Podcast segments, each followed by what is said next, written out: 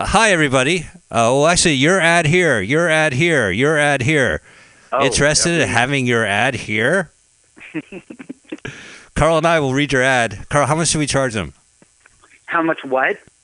How about it? Twenty-five bucks. We'll we'll play your ad for twenty-five bucks for the whole month. How about that? Contact us A through whole Twitter. month, like every show, we'll play the Yeah, ad. we'll play the ad. We'll play it excessively. Yeah, all you gotta do is $25. twenty-five dollars. is a great deal. So, uh, only serious inquiries, please. Uh, yeah, I know. Yeah. Don't waste our time. Don't waste You know our how many time. People listen to this show. Hundreds. Oh no, at least Serious thousands per revenue. month. uh, all right, hang on a second. I'm gonna find your stupid song. Oh, here we go. Oh, all right. Thank you. Hey, hey, world premiere. Here comes the new theme song. You guys ready? Press out those new jokes. Oh boy, I really love Apple. Thank you for existing, you piece of shit. Dying of fire. oh, you know what? I don't know what's going on. Hi, everybody. Welcome to Let's Watch a full length movie on YouTube with Dying the Fire Mike Spiegelman.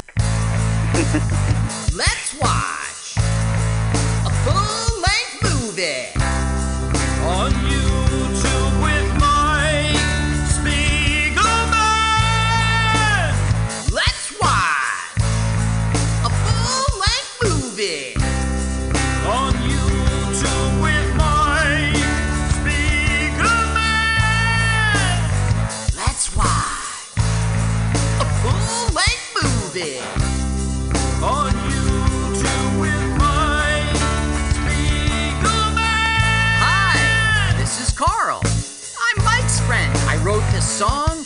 My turn-ons are dancing in the dark, kissing on a lark, and peeing in the park. You should follow me on Twitter. It's Jokes to Carl.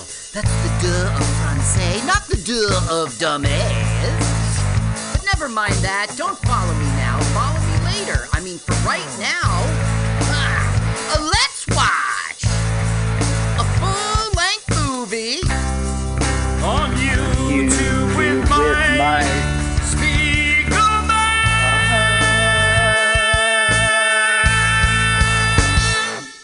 That's the duh de français. not the dove domain. The the domains. I love it. That's a brand new song. Let's watch full length movie. Is there a ring going on now? I'm just crazy. Anyway, uh, yes, we do have uh, Paul Brumby is in the studio. Great. And he's going to count us down for our movie. This show is, of course, LWA FLM OYT. We are available on iTunes, re- mutinyradio.fm as LWA FLM OYT. And we're on Facebook as Let's Watch Full Length Movie on YouTube. Uh, we don't. Uh, so come on, join join the group. You and your weird joint group joining, you people, weird people.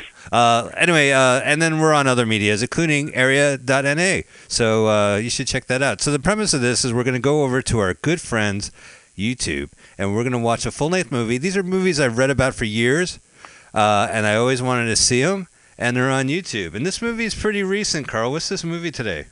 Uh, this is Saving Christmas. What is it, 2014? 2014. This is Kirk Cameron's Saving Christmas. And basically, it will be telling you Christmas is fine just the way it is. There's nothing pagan about it. Don't worry about it. Enjoy. Don't worry about it. You worry you're ripping off someone. Don't worry about it. uh, and I should mention that it's known as Kirk Cameron's apostrophe S Saving Christmas, which is a play on words because he's literally saving Christmas, uh, as well as this is his movie called Saving Christmas. So if if you put into the search engine of YouTube just Saving Christmas, you'll get there too. But Kirk Cameron's apostrophe apostrophe S Apostrophe? Saving Christmas Apostrophe, open parentheses 2014 close parentheses. Can I give a mad shout out to the uh, channel that is hosting this video? Not only is the channel name called The Worst Movies of All Time, Yeah, yeah, yeah. not only is this the only movie in its collection, but this movie was uploaded on December 24th, 2016. So, Christmas Eve. Bravo. That's good. That's yeah. good. That's really good. Uh, this movie has some notoriety to it. Of course, Kirk Cameron went public and asked people to give good Rotten Tomato scores. We, we got tons to talk about this movie. So uh, why don't we go ahead and click the link and then hit pause when it's about to, we'll when it's buffer. buffering. Bu-bu-buffering. But once again, search for Kirk Cameron's Saving Christmas 2014. And the worst movies of all time is our YouTube host. Yes. This was published on December 14, 2015, one year after it came out in theaters. It was a success, this movie, by the way. Did Paul bring his radio voice? Did Paul bring his radio voice? Yeah, because Yes, Mike I sure did. as hell didn't. Boom, boom, boom. All right, he's unpacking it now. Uh, okay, uh, Mr. Paul Brumbaugh, will you please uh, do the duties? All right, you guys, you know the drill. It's all buffered up and ready to go. Get that finger hovering over the play button in three, two, and one. Push play. Hey, you got to push Oh, play. Paul switched up the style this week. You said radio voice. He he provided you radio voice. This is no like backwoods podcast shit. By the way, we're in the backwoods. Uh, well, I am, not you. We're watching You're the. the heart Uh, of the Mission District. yeah. Oh, right. I'm in the metropolitan area, as as uh, the Trump administration If you would want to say. see a deer, Liberty. you have to go home to your wife. Oh, who's my dear, dear? Yes. Oh, but you, you just say hit him. Okay, here he is. So glad you're Okay, so this is Kirk, and he's explaining that to us that he loves Christmas. You can listen to him if you want. Well, He, he- loves Christmas. No, I would rather listen to you explain him explaining the premise of this movie. So before this he's- movie's he's- even started, he's he's explaining the premise. He's pointing around to the, you know, I love the stockings. I love the winter tree, beard. I love the fire. Does he really? Do you really? Loves, We should preface this. I am Jewish, so I have questions. Okay, is there such a thing as a winter beard? He says, "Oh, a great holiday! Every you love the, the trees growing the holiday beard. Is that a thing? Yeah. That's a thing. Winter beard. yeah, that's a thing, and it's a recent thing. Yeah, so weird. I mean, I'm all for like no shave November. something that makes people That's charity. But I never thought once, hey, I'm not shaving for a couple days because it's fucking Christmas. Because it's, yeah, Yeah. right. So you get a scruff going. See his scruff right now? It's, Yeah. it's not fully grown in at all. Can we talk about who rough. he is as this film starts? Okay, so Kurt Cameron was famous. He became famous for the worst sitcom in the world, in my personal opinion. Um, you know, Yeah. anything. Well, I don't know. What do you think? Well, I mean, the '80s is set- is like practically 40 years away at this point, right? It's just this weird vacuum time capsule, and uh, a certain generation knows exactly who this guy is from because he was on this awful '80s sitcom that had Leonardo DiCaprio towards the end Growing season. pain. Growing Pains, the late Alan Thicke, uh, and he famously towards the end of the sh- show's run. Found, discovered religion. I don't know if he was born again or he, he was Well, he, blessed or he was not raised religion, nor was his sister, who will appear in this movie. Who They will appear in this picture. Religious. So he just they and his sister was in the show as well. Was she? Yeah. No. Yes. Her sis, his real life sister is in this movie, and a pretend brother-in-law. Right. They couldn't get the real brother. Well, the, the pretend brother-in-law who we're going to watch yammer away is also the director and co-writer and co-producer of this film. Right, Yeah. right. Who? And what Kurt is saying right now is a lot of people want to throw a wet blanket on Christmas, and there's two camps. There's the external people who say, have your celebration, but just keep it to yourself. Don't pretend that the whole world celebrates Christmas. Right, You know, which don't is be a what- jerk. That's the Jewish view. Just shut up with it. No, he will not go on to do any. By the way, that cup is empty. I mean, he loves hot chocolate. He talked about it like Oh, he four sip. times. He took two sips. Ah. Uh, he's an actor. he is an actor in this movie. I mean, he does know how to listen. You know, when like his mouth is sometimes closed, but he's breathing. If it's open, he's still breathing through his nose. It's very professional. he's very professional.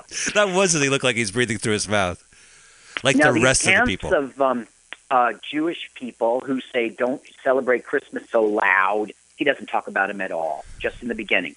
But the internal Christmas people, the internal Christians, he says that the second camp claimed that the way we celebrate Christmas is wrong. This is the keep Christ in Christmas people. right. It has nothing to do with Christ. We should get rid of it all. It's pagan. But he's saying and those people are who wrong. he's going to talk to all right. in this movie. And he's going to say, status quo, baby. Leave everything like it is. That's right. Yeah. Everything's fine. hey, Christmas is fine. Can I? T- I like to give a little backstory too. So, so Kirk Cameron. Uh, oh, look, he's gonna have a little bit more of that non-chocolate, not chocolate. Ooh, not chocolate with some whipped air. It's instant. It's instant hot chocolate. Just Cam that Cam hot chocolate. Studios. Cameron family. Cameron. Cameron Ca- family. Cam That's fam. probably in his mind was like, I have a great idea. This is going to be huge. Cam fam. So let's let's talk quickly about uh, our friend Kirk Cameron because uh, one our generation, I would say the Generation X, knows him from Growing Pains, knowing that he found religion and that he kicked off the, his the actress playing his girlfriend on the show because she had posed for Playboy. Then he went off, Mm-hmm. and then the next generation probably knows him from his Christian movies that were made that were pretty popular. He the original Left Behind and then the sequel, not not the Nick Cage remake. Uh, he did a movie about a fireman who watches pornography called I don't know, Fireman Jerking or something like that. That movie was pretty Really? popular. Yeah, I forget the name of it, but it was basically he was hooked on porn. He was like a firefighter, and uh, he just loved to wank it, wank it. Speaking of wank it, wank it, who's So he this? was Is this? English. Yeah, he's a wanker. He, but he likes to shag. Yeah, baby. Now, you said speaking of wanking, and you often do. Yes. I, uh, who's this guy with the little funny cane in the flashback? His biblical This flashback. guy with the cane in the flashback is the real Santa Claus. This is Saint Nick. And we'll come back to him. We're seeing him now, but Yeah. he's not yet part of the story. Pretty trippy. He'll Oh. get explained. This is Chekhov's uh, Santa Claus. When you introduce Santa Claus in the first act, you you use Santa Claus in the third act. Y- yes, Yeah. yes. Although this is very loose. I mean, it's documentary style, so it really doesn't have acts. But yes, One one point, uh, the so uh, so anyway, so Kirk Cameron uh, was that's it. So he was just a weird note about the '80s, and he had a niche market. But then this movie kind of blew him up. He got blown up on the internet twice, I believe. One, which I'll play the video afterwards, uh, where he explains how God, uh, bananas prove creationism, and uh, I'm happy to play that. Uh, and then this movie, his promotion was telling people to give it good reviews and Rotten Tomatoes, and that's just you know the internet's a nasty beast, and that's Yeah. bit him. So you, that's the third generation. That's the new kids right now who are now know Kirk Cameron as the sad guy who had a birthday party photo of him eating Subway sandwiches at a table. You know what I mean? Like they know him from the internet. yeah, Okay, here's the director, the brother-in-law. that is the director, right? hmm Is he Jewish? Doesn't he look it? Yeah, I think the guy's a secret But I mean, Jew. if Jesus was Jewish, Oh, is it Jews for Jesus? Okay, so here's the animated intro, and this and it's playing another fucking music uh, Christmas song. now check this out, Mike. Yes. The guy who made uh, Veggie Tales. You know, his his name's Phil Vischer. I don't know, but he I thought, created. are you sure it's not Adolf Hitler Jr. the fifth? Um, Oh, look at they this! It's went the to Flintstones. Phil Vischer of Veggie Tales and they asked him to do the opening segment that we're watching, but he he declined. He respectfully declined. So they did this instead. Probably some. That's a real shame. Unknown. I'm sure like a uh, 10 million more people would have watched this movie if the Veggie Tales did the intro. It's more buzz. Yeah. More buzz. Kirk's not dumb. This is like the here's the three major. They're carrying three items. See, like one, two, three. Yep. Oh, and there's more of them. They're, they're, everyone's a wise man. Yeah, except one brought gold. Uh, The other two brought burial spices, No, by this- the way. This main, he'll- he'll yeah, burial spices. I I heard that. Hey, edited Yeah. by a factory, Post Mill Factory. and did you notice the manger was in a cave? Holy fuck!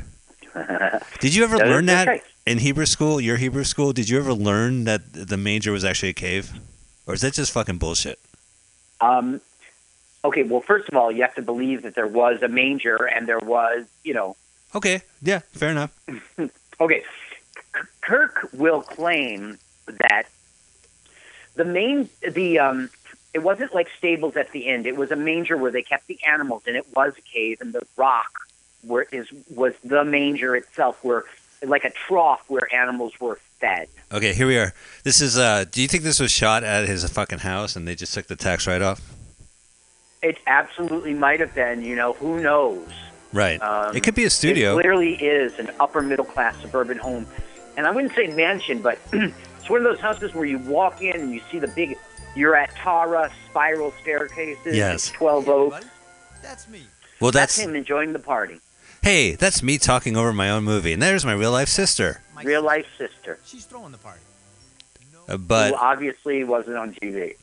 But like like Curb Your Enthusiasm, my spouse is played by an actor.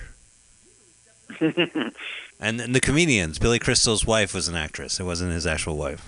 hmm So um, he's I think saying, "Look, you've outdone yourself. You even hired Santa," and he's saying, "Oh, that's Uncle Bill. yeah, Uncle yeah. Bill was unemployed, and we I don't remember. job." I don't remember Uncle Bill. He was a, he was a sibling to my our parents. I don't know him.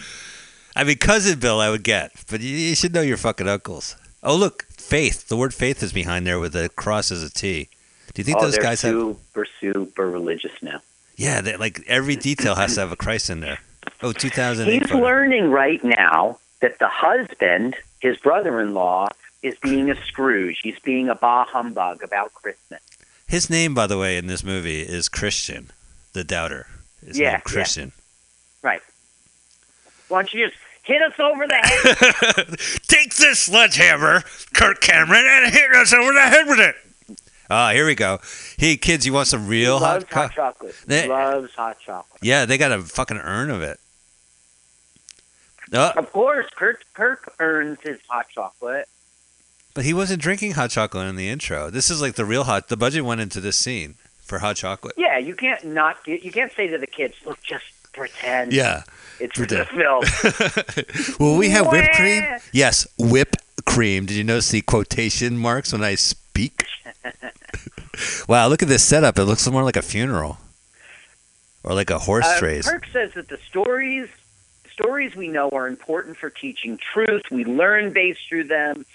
But when it's the same old story, we want to change it. You know, it's Yeah. been years and years. He does talk a lot about seeing Christmas through new eyes. And I don't Mhm. understand. Is that like being born again? Like the one character mentions he gets baptized twice. And I just don't know. Are they blessed? Like, how did no, they. it's it's just waking up to realize that everything around me directly relates to Jesus.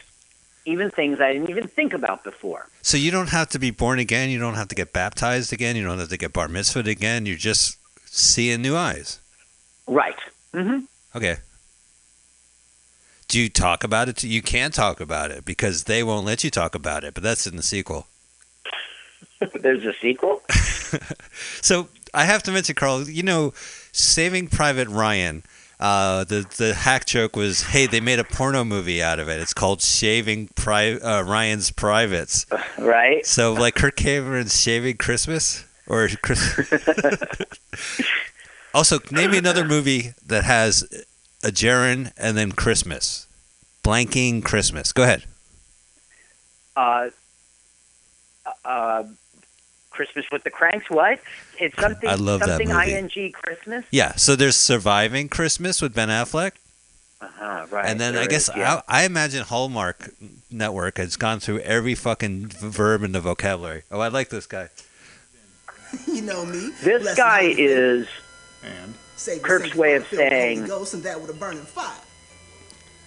um, there's crazy Christians out but there. I speak in Crazy tongues, of course. Christians, and this is like you've heard him before.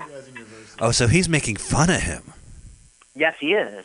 What he's doing is like Kirk thinks Kirk thinks there's regular Christians, and then there's Christians who became Christians because they get obsessed with stuff, and they're conspiracy theorists, wacko kinds of guys, and they want Right. to throw a wet blanket on our nice Christmas. The War to tell us on that this is Christmas. One of the characters says, "War on Christmas." I saw it on net, uh, on uh, uh, Fox You- News, but it's like it. But it's like the, his premise, the conspiracy theorist, is the uh, other person. There's like six people in this movie. Uh, he says like uh, he names all these liberal uh, conspiracies, and then he mentions the war on Christmas. I saw it on Fox News, and it's like, yeah, you're you're still not. This guy, by the way, the director, he made a bunch of documentaries. Uh, he was a music director. He did like Pennywise and NOFX videos, and Uh-huh. he made a movie called surviving free speech about how a traditional pro-marriage pastor went to a university and the hyper liberals, hyper liberals with a hyphen, uh, Right. hyper hyphen liberals uh, shut down and free speech is really in danger. And I said, oh, okay. So he must have just got a little bit more religious and more political as life went on. But his most current documentary is called Stonewall, and there's no information given. But Stonewall is usually associated with the bar and the consequential riot that occurred at the bar in New York City at the gay bar uh, that that's pretty much spearheaded uh, gay rights in America. Oh, yeah, it began a move. Yeah, So I mean, it was something that was already going on, but now they had something to hang their something hat to on. hang their hat on. So this guy has a, mo- a documentary called Stonewall, and there's no information given. But I wonder if it's his take, or it's probably like stonewalling Christians. We can't talk about stuff. we can't make movies. We should reach out.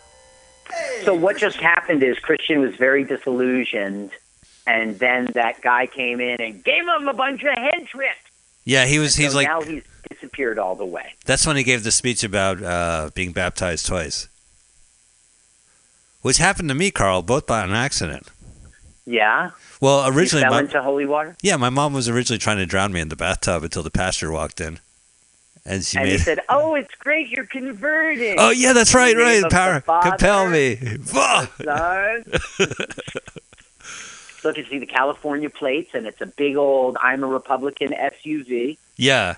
So this was shot in Los Angeles. So I mean, it could be a movie set, or they could have just shot it in the house and, and took the tax write off. Right. Right. Well, you keep saying tax write-off like you're some sort of cheater.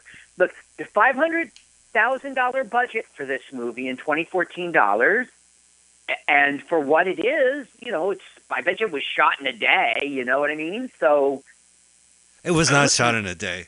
It was. This was Okay. shot probably Thanksgiving, Thanksgiving, the day after Thanksgiving, the Friday, Black Friday. I'm just not in the mood yet. The director also has a movie called Black Friday, but it looks more like an action thriller than a religious thing. So he's saying that he's just hiding because he just needed a break. It gets too Christmassy. He's driving home and he saw a girl with his mom at the mall, and the girl was crying and making a fuss. And he's basically saying, "This is all about stuff. It's not about Jesus." Yeah. Well, okay, this is what I like to say, and then I'll be quiet. I did work in like game industry, like whether it's video games or toys for kids, and the Yeah. biggest time for that those industries, this is nothing religious, is Christmas because that's when people buy the product. So when people Yeah. say, "Oh, that store said Happy Holiday," I wish these stores were more Christmas. By the very definition of capitalism, it's all striving uh, based on Christmas to begin with. So you can't say this toy this toy store was rude to you because they're selling toys that were meant to be on the shelves by November for this holiday. They're, everyone's very respectful of the holiday. They have the merchandise. Their whole industry is based on this holiday. So you Yeah. want you want them to keep going at it? I don't get it. You know? Yeah, and the thing is that ha- by saying Happy Holidays, what it is is you cannot deny that not everybody in this world is Christian. Yeah. But we're still going to have our Christmas and say Merry Christmas. So by saying Happy Holidays, you get to still be able to do it. We're going to have this big, the world celebrates Christmas, but we're saying Happy Holidays. No, it's not just Christmas, you know. Yeah, There's but Hanukkah too. Yeah, but Christmas is one day, and it's Right. not this. It's not when uh, uh, back to school sales and and Halloween costumes are on the shelves, and you have to go buy that shit. It's it's the season starts the moment people go in the stores for back to school, and that's the season. So you're kind of saying to people, "Look, we'll make it through this season. All right, happy holidays. This is the Christmas season. You know, if it was about mm-hmm. Christmas, they would only talk about it on the day of Christmas. So it is a Right. whole season where we talk about this one fucking day.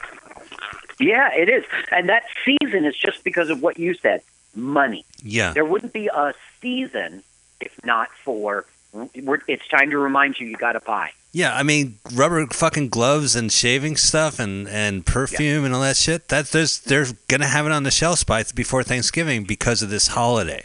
So you can't say these people aren't religious. They are very attuned to the holiday. Yes. Yeah. You know, I worked, I don't work there now, but I work for a retail, a company that made smart devices for retail. And the whole product is about Christmas. If you can't launch it at Christmas, it's going to be a 2019 product, you know. Right. Right. Well, that's then you have your quarterly base. The holidays it falls on the quarter, so you have to uh, sell. So That's is right. So while we are having our discussion uh, across America, we are watching our two heroes in this movie in a car, Yes. and this guy is giving his story, and he's talking about like the. By the way, the way he says druids, I hear Jewids. I don't know about you, but he keeps talking about the I do Not hear Jewish. But he's saying the That's whole. sensitive. That's maybe it's just me. Druids, the It's like- it's like a, a guy will say to me, "Porky," and I'll say, "Did you call me Porky?" Like I'm what I want to hear. Yeah, all right, that's a good one. Let's it. Let's see where in the conversation they're talking about. Oh, look at that fist bump. He wouldn't even talk to his black friend, but he fist bumps his white brother-in-law. Um, basically, he's saying that uh, you know the kids are going to tear into their pre- presents. It's all selfishness. A few weeks from now, those toys will be just be unplayed with. We could have fed Americans with this. We could have dug wells in Africa with this money. This can't be what God wants for a celebration. We could have bought guns for children with that money, uh, teachers with that money. yeah, that's right. Yeah, they can't afford that shit. And the second thing is he's saying, look at this giant Christmas tree in the center of the whole thing. And tucked away in the corner, out of sight, is the nativity scene in a snow globe. It's Santa and it's the Christmas tree. They get Wow. all the focus. And and Jesus is like a trinket, a nativity scene. And he's saying this isn't what Christmas is about. Now, this so is a weird- is now yeah. saying, what's that? Uh, No, no. What's Kirk saying? Kirk is now saying, essentially, I got news for you.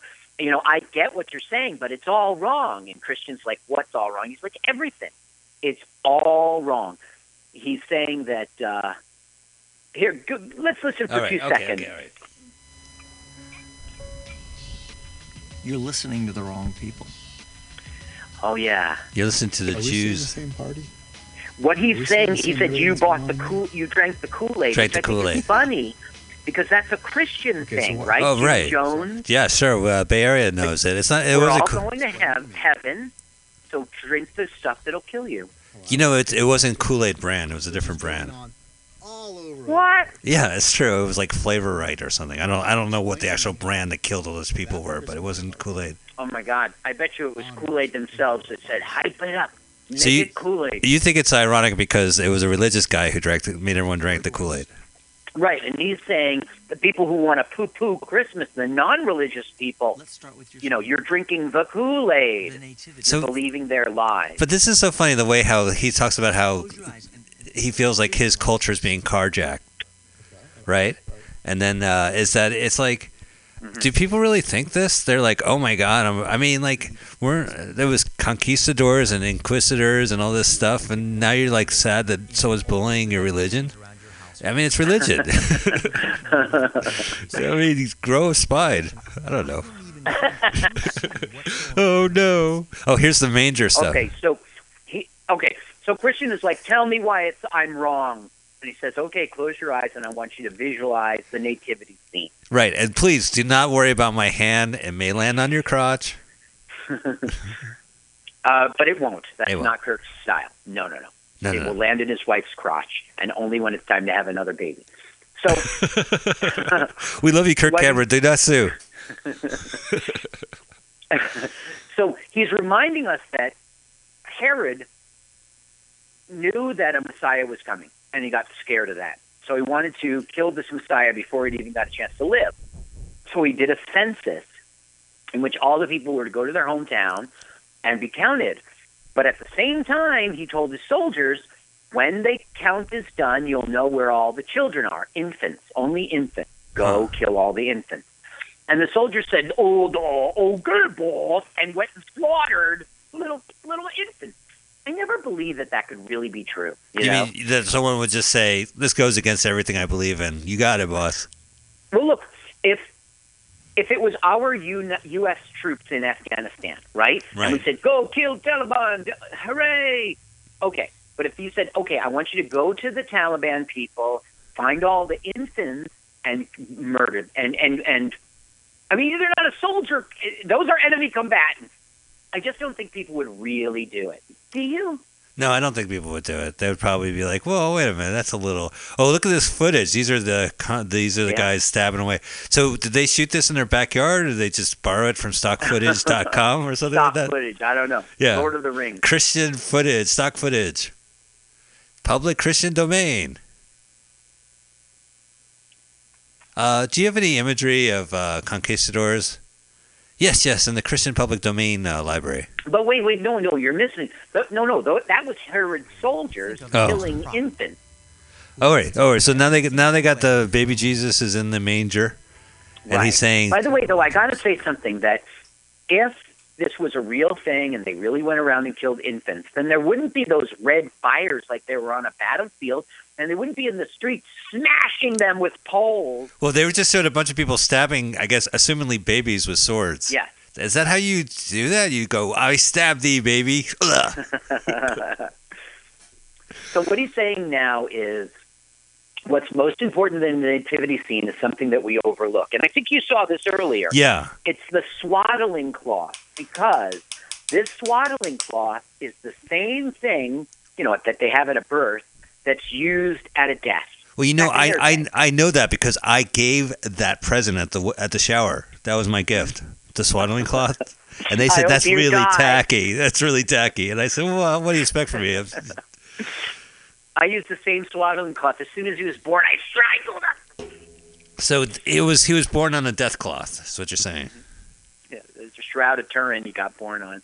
Okay, so what he's trying to say is that uh, it, he's saying that the birth of Jesus is all about the death of Jesus. He was born to die. And so the swaddling cloth comes back at Jesus' burial. but also, he points out that the two wise men gave spices that are for burials back in that Right, day which- frankincense and Go. Myrrh. And also, the gold is used to hold down the baby coffins because they're so light; they keep popping out of the ground. So these are spices used to bury someone. So it's supposed to be to remind us of Jesus' coming death. Jesus was born to die. So this is foreshadowing. That's This is good. like, yeah, like he's uh, Zack Snyder from uh, directing a movie. Like, I'll put the swaddling cloth in the beginning and the end. It's it's the movie fart. He directed uh, Justice League. Was just throwing his name out. So okay, so I guess oh, that's well, the major. one last thing. You see Yeah. this closing the birth, yeah, the cave. That's supposed to be like the tomb. When they opened the tomb, all they saw was the swaddling cloth, meaning that this cloth was not enough to hold the material body and went up to heaven. is this the first time you heard about this, or is this something anyone has said in your lifetime? Sure, yeah. No, no, not about the swaddling Yeah. cloth, but about no, no. This is all coming. This is no. You're right. It's the first time I've heard this. Because it's weird. Like, No, but the thing is, it gets me mad is that Christian was saying the nativity scene is put to the side, and the Christmas tree and Santa are the center. And then Kirk goes, no, no, that's not true. And then Kirk tells a story that doesn't dispute that the Christmas tree is in the center and that the nativity is pushed to the side. You, you see what I'm saying? Yeah. He talks about the nativity. but he's trying to say, and we'll, we'll, I I know I'm jumping the gun, but that the Christmas tree represents the cross. Yeah. That all trees represent the cross. Well, I mean, Oh, here, here's our two with the- buddies. Here's the comic relief, and this is a really infuriating way. that every, all the action is faced towards the camera. So these two people, I mean, they're pretending not to talk to each other, but they're looking at the camera, and there are scenes, dozens of scenes, where these guys are basically playing directly to the camera. yes. You know, so I mean, they do that on YouTube Shorts, but this is a fucking full length movie, man, or barely a full length, seventy-two Now, minutes. he's going to do a rant, but his coffee cup is going to block his mouth. Yeah, which I think is the one funny thing in this movie. Is that they mutter behind the coffee cup. Yeah. Before we go any further, Yeah, man, Christian comedy can be really caustic and funny. You know, let me know. uh, I love it when people pile on atheists. It, it makes me laugh till my aches, my sides hurt. But all right, here we go. They're they're they're covering You them. Gotta go on the offense. Like the rapper Suga Free Yeah, said, it's so "Stay obvious ready, what You they're ain't got to get ready. They're already taking away our freedom of speech. I can't say Merry Christmas at work no more. I have to say Happy Holidays, but I am not in the days. But I'm not in the days. Nice Ah, bumper again, sticker it's supposed to time. be the, the crazy Christian, the Christian crazy. Don't listen to their rambling. But he goes into like Wrong. It's a whole Libertarian, liberal stuff, She's still too. working on that one. Come on, man. They got fluoride in our water. So fluoride in the water. That's a classic one. And he mentions chemtrails. Right. The burgers, you probably ain't even had one in years. That ain't no ground beef, homie. That's pink slime. I seen it on YouTube. Look at Yeah, I seen it on YouTube too. It's disgusting. It actually looks really tasty, pink slime. Knowing they could turn them into like frozen White Castle hamburgers, that's pretty cool. He reminds me of the cat guy. There's this reality TV show in which a guy goes and diagnoses your problematic cat. Oh yeah, yeah, yeah, yeah. He's the the cat healer or the cat Right. declaw or the I cat mean, he's got a lot of tattoos. It's obviously not the same guy. His name is like me. Jason Galaxy or Galaxy Johnson or some shit like that. I've watched that show. It's like cat trauma or like Yeah, yeah. yeah. Well, what's the problem? Oh, uh, no problem. We just wanted to be on TV. Oh, okay. Jackson Galaxy Jackson or Jackson Galaxy. If you stay ready, you don't have to get ready. Are you feeling me? So this scene shows up in the outtakes at the end credits yeah. for another hour. What? They haven't moved the fucking camera, and they only move, change the camera uh, when they do cuts. You know what I mean? Like they're editing down the dialogue. So how do you think they shot this parked car scene? Are they in a studio right now, or are they in a parked car? These interior shots. I, I believe it's a very controlled parked car. I mean, you can do that with the windows rolled down. You Uh, know, you can my- mount my the money is. I, my money's on a set, Carl. I, I think. Okay. Yeah, I think this is a set. It has Why to be. build a car when one you just drive one in and? But okay. But so they really shot this sitting in a fucking car, and we're watching well, why this. is that hard to believe? And uh, you know, the very last movie you ever saw, there were two guys in a car. I mean, Yeah. But you know, I think like sometimes Christian movies, and God bless them, but sometimes they're so talkative. There's like no action. It's just there's people meet at an airport and they start talking and they start talking about religion, and then it ends with them talking about religion, and then you know maybe they pen pal a little bit and they're they're talking. Right. It's, nothing happens. well, we'll see a little action when uh, the real Santa Claus punches somebody. Right. That's what he's talking about. Right now, he's talking about the Christmas tree, though. He's saying it's not in the Bible. I don't know. The But pagan he wasn't born in idols. December. Everyone knows that. So we're celebrating Uh, that. Jesus wasn't born in December. He was born January 1st, 0001, right? Uh huh. Yeah. He was born at the start of the calendar year, January 1st. We just celebrated a week early. Come, Mike Spiegelman Wait, he saved wasn't Christmas. born. He wasn't born in the year zero. He was born in the year one. He was born in the year one, and the year one the started. first year of our Lord. Yeah, and, and and what was the first date of that? One one. So th- he had to be born on that day, otherwise we would not have this calendar. Mike Spiegelman, theologian. Oh, oh you're move right. over, Kirk Cameron. Mike Spiegelman saving Christmas, saving Christians. LWAM Alabama He's Kirk Cameron's not only saving Christmas, but he's saving his brother-in-law named Christian. He's saving Christian. He's saving Christian. and he's saving Christians with his fucking weird. So we can agree that like there's nothing about religion. It's just his view of religion is weird. Well, his view of religion is Christmas is fine. See what? Okay, Christian is saying Christmas trees aren't the Bible, and then Kirk says maybe not specifically an evergreen Christmas tree, but trees are all over the Bible, so it's okay. So yeah, Christian does this annoying joke where he talks about all the books. Like I checked all the books. Like Yeah. everything's a bumper sticker to this guy. Numbers eight. Number oh, Deuteronomy, and uh, and then Kirk's response is, "Is it in the Bible? It's in Genesis." What? The Christmas lot is fucking Eden. Oh. Oh. Yeah, he, that's right. He says the Garden of Eden was full of trees, and we really care about two of them the tree of life and the tree of knowledge of good and evil. But since those are trees, I think Christmas tree is appropriate. he also brings up the fact that in Old Jerusalem, in the temple, which was a tent, you know, a tabernacle, they had a, a, a tree in there. What was it? A fig tree? And it was adorned with lights. Um, where where is it? I must have it written down here somewhere. Uh, and the temple was frescoed with the images of trees. When it was time to build his house, the Jewish temple, God brought, brought trees inside. Uh, the lamp in his house, the tabernacle, was an almond tree. Okay, and uh, he placed on the branches lights. And then he says, when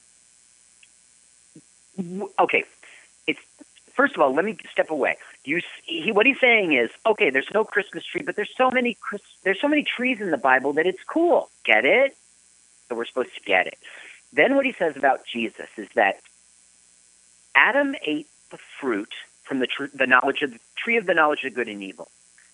He felt bad about that, ashamed. When you steal something, you're supposed to give it back, but he couldn't give it back because he ate it. It was part of him.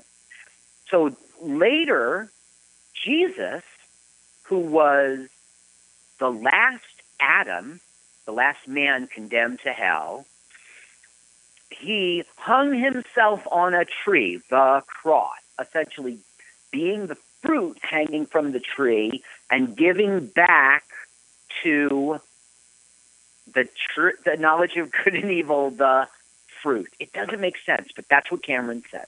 Man, that's the Jesus. Well, all right, there we go. I don't know I mean, to say. it makes sense until it makes sense. Oh, first of all, I got to believe in Jesus, which I, I I'll admit it, I don't, but Well, it makes might- sense, like for him to be uh, the last Adam, and his act is making a pathway to heaven for all those who come after. But he was not giving back our knowledge of what is good and what is evil by hanging on that cross. Right. I mean, according to what Kirk said, Kirk said he was giving it back and repaying God. If that's true, then you and I would not know what's good and what's evil. And hell, I know you're evil, but God, that's so. Uh, I mean, there's a lot to. Do you? I don't think. I think. I don't think anyone's gone into a tree lot and go, "This reminds me of the Garden of Eden," because the Garden of Eden is in a consumer shopping lot, temporary parking spot that turns into a condo if it's a San Francisco uh, lot. You know, uh, there's not even Christmas lots around here. They all turn into condos, the empty spaces. You know, uh, but they. So if anything, they're genesis of condos. But so here's some guy. Is he Jesus? This guy looks Jewish. He looks no, like that's friend. supposed to be Adam, and he's looking at the apple. Oh, yummy apple. I'm gonna stick my dick in it.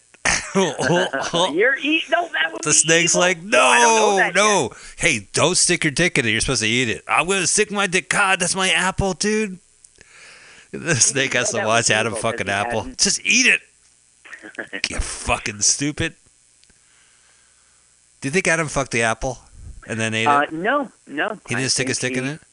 I don't. Uh, I'll I don't think there was an Adam, but okay. I think Adam stuck it. Like he must have. Anyway, all right. I don't want to get too religion. Although this is the Old Testament, I can talk about that.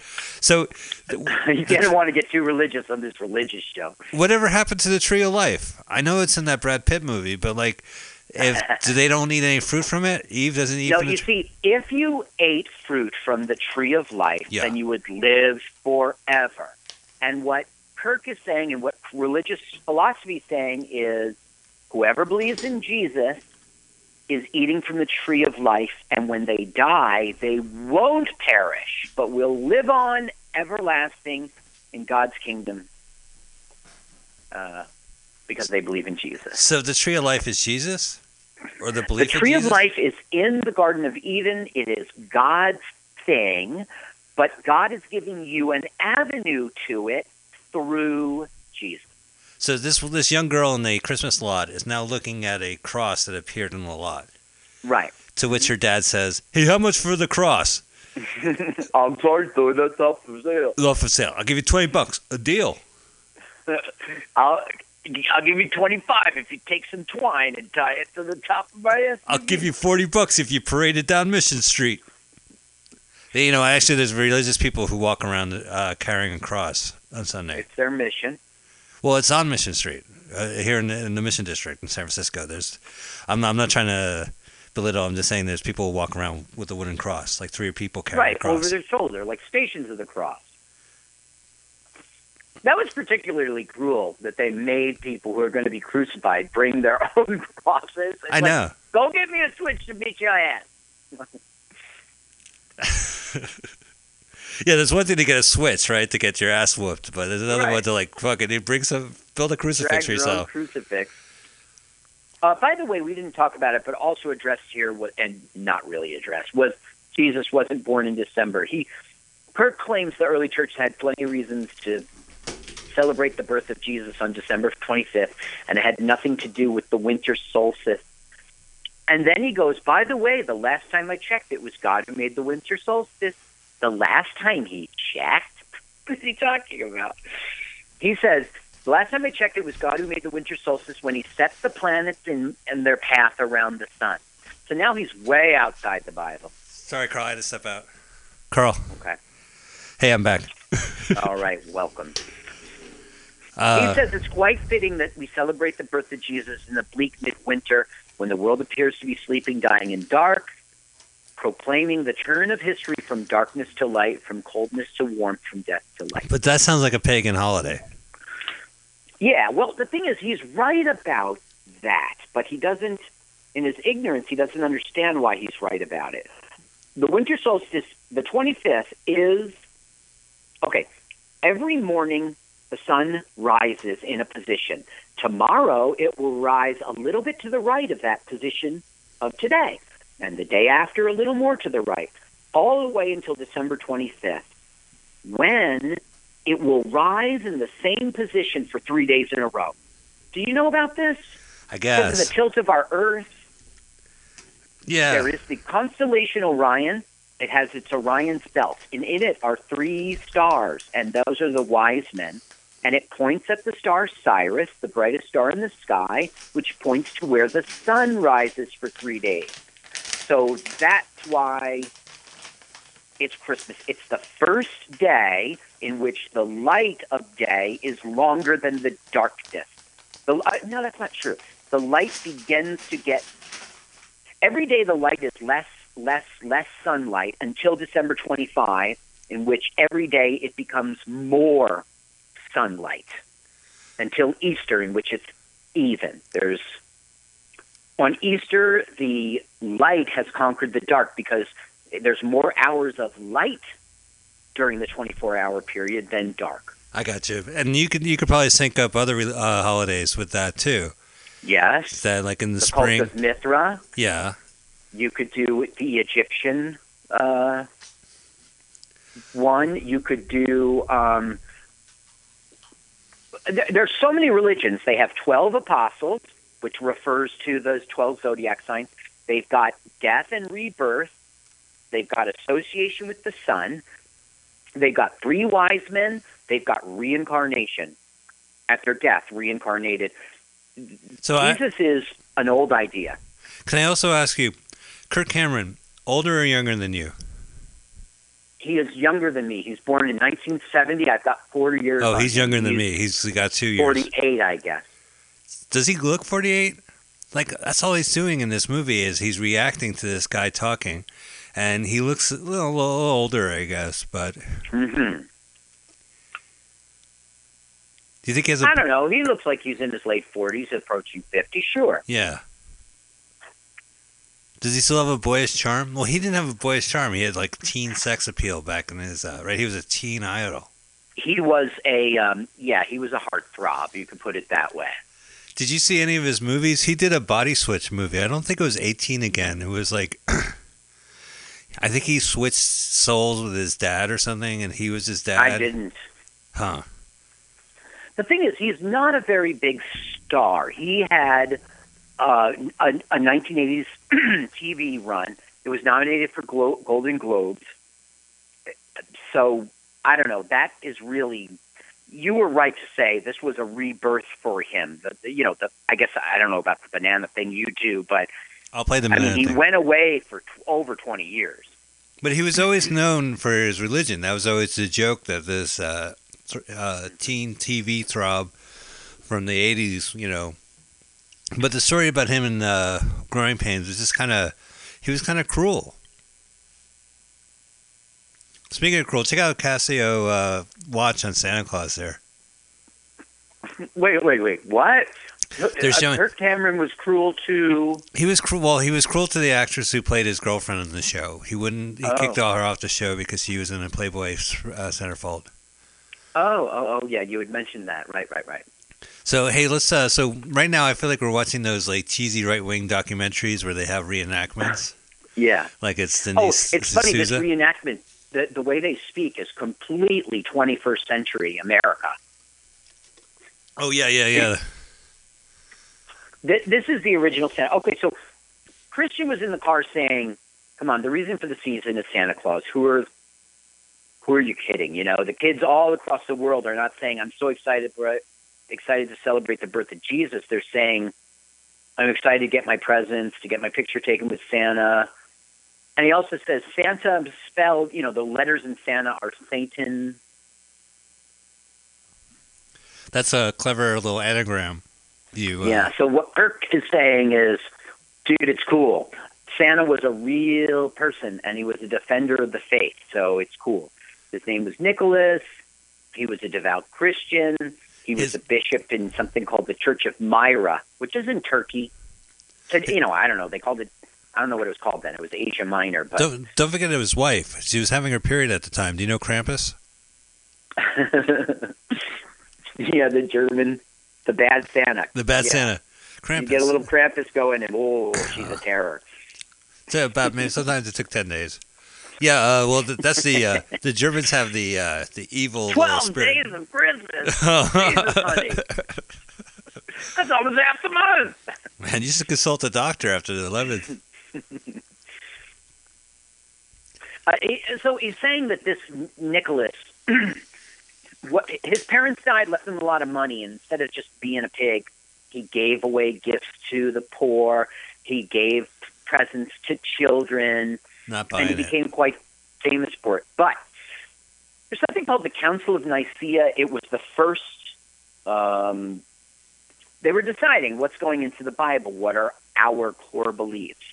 and there was a camp of people who were like, Jesus is just a man, you know.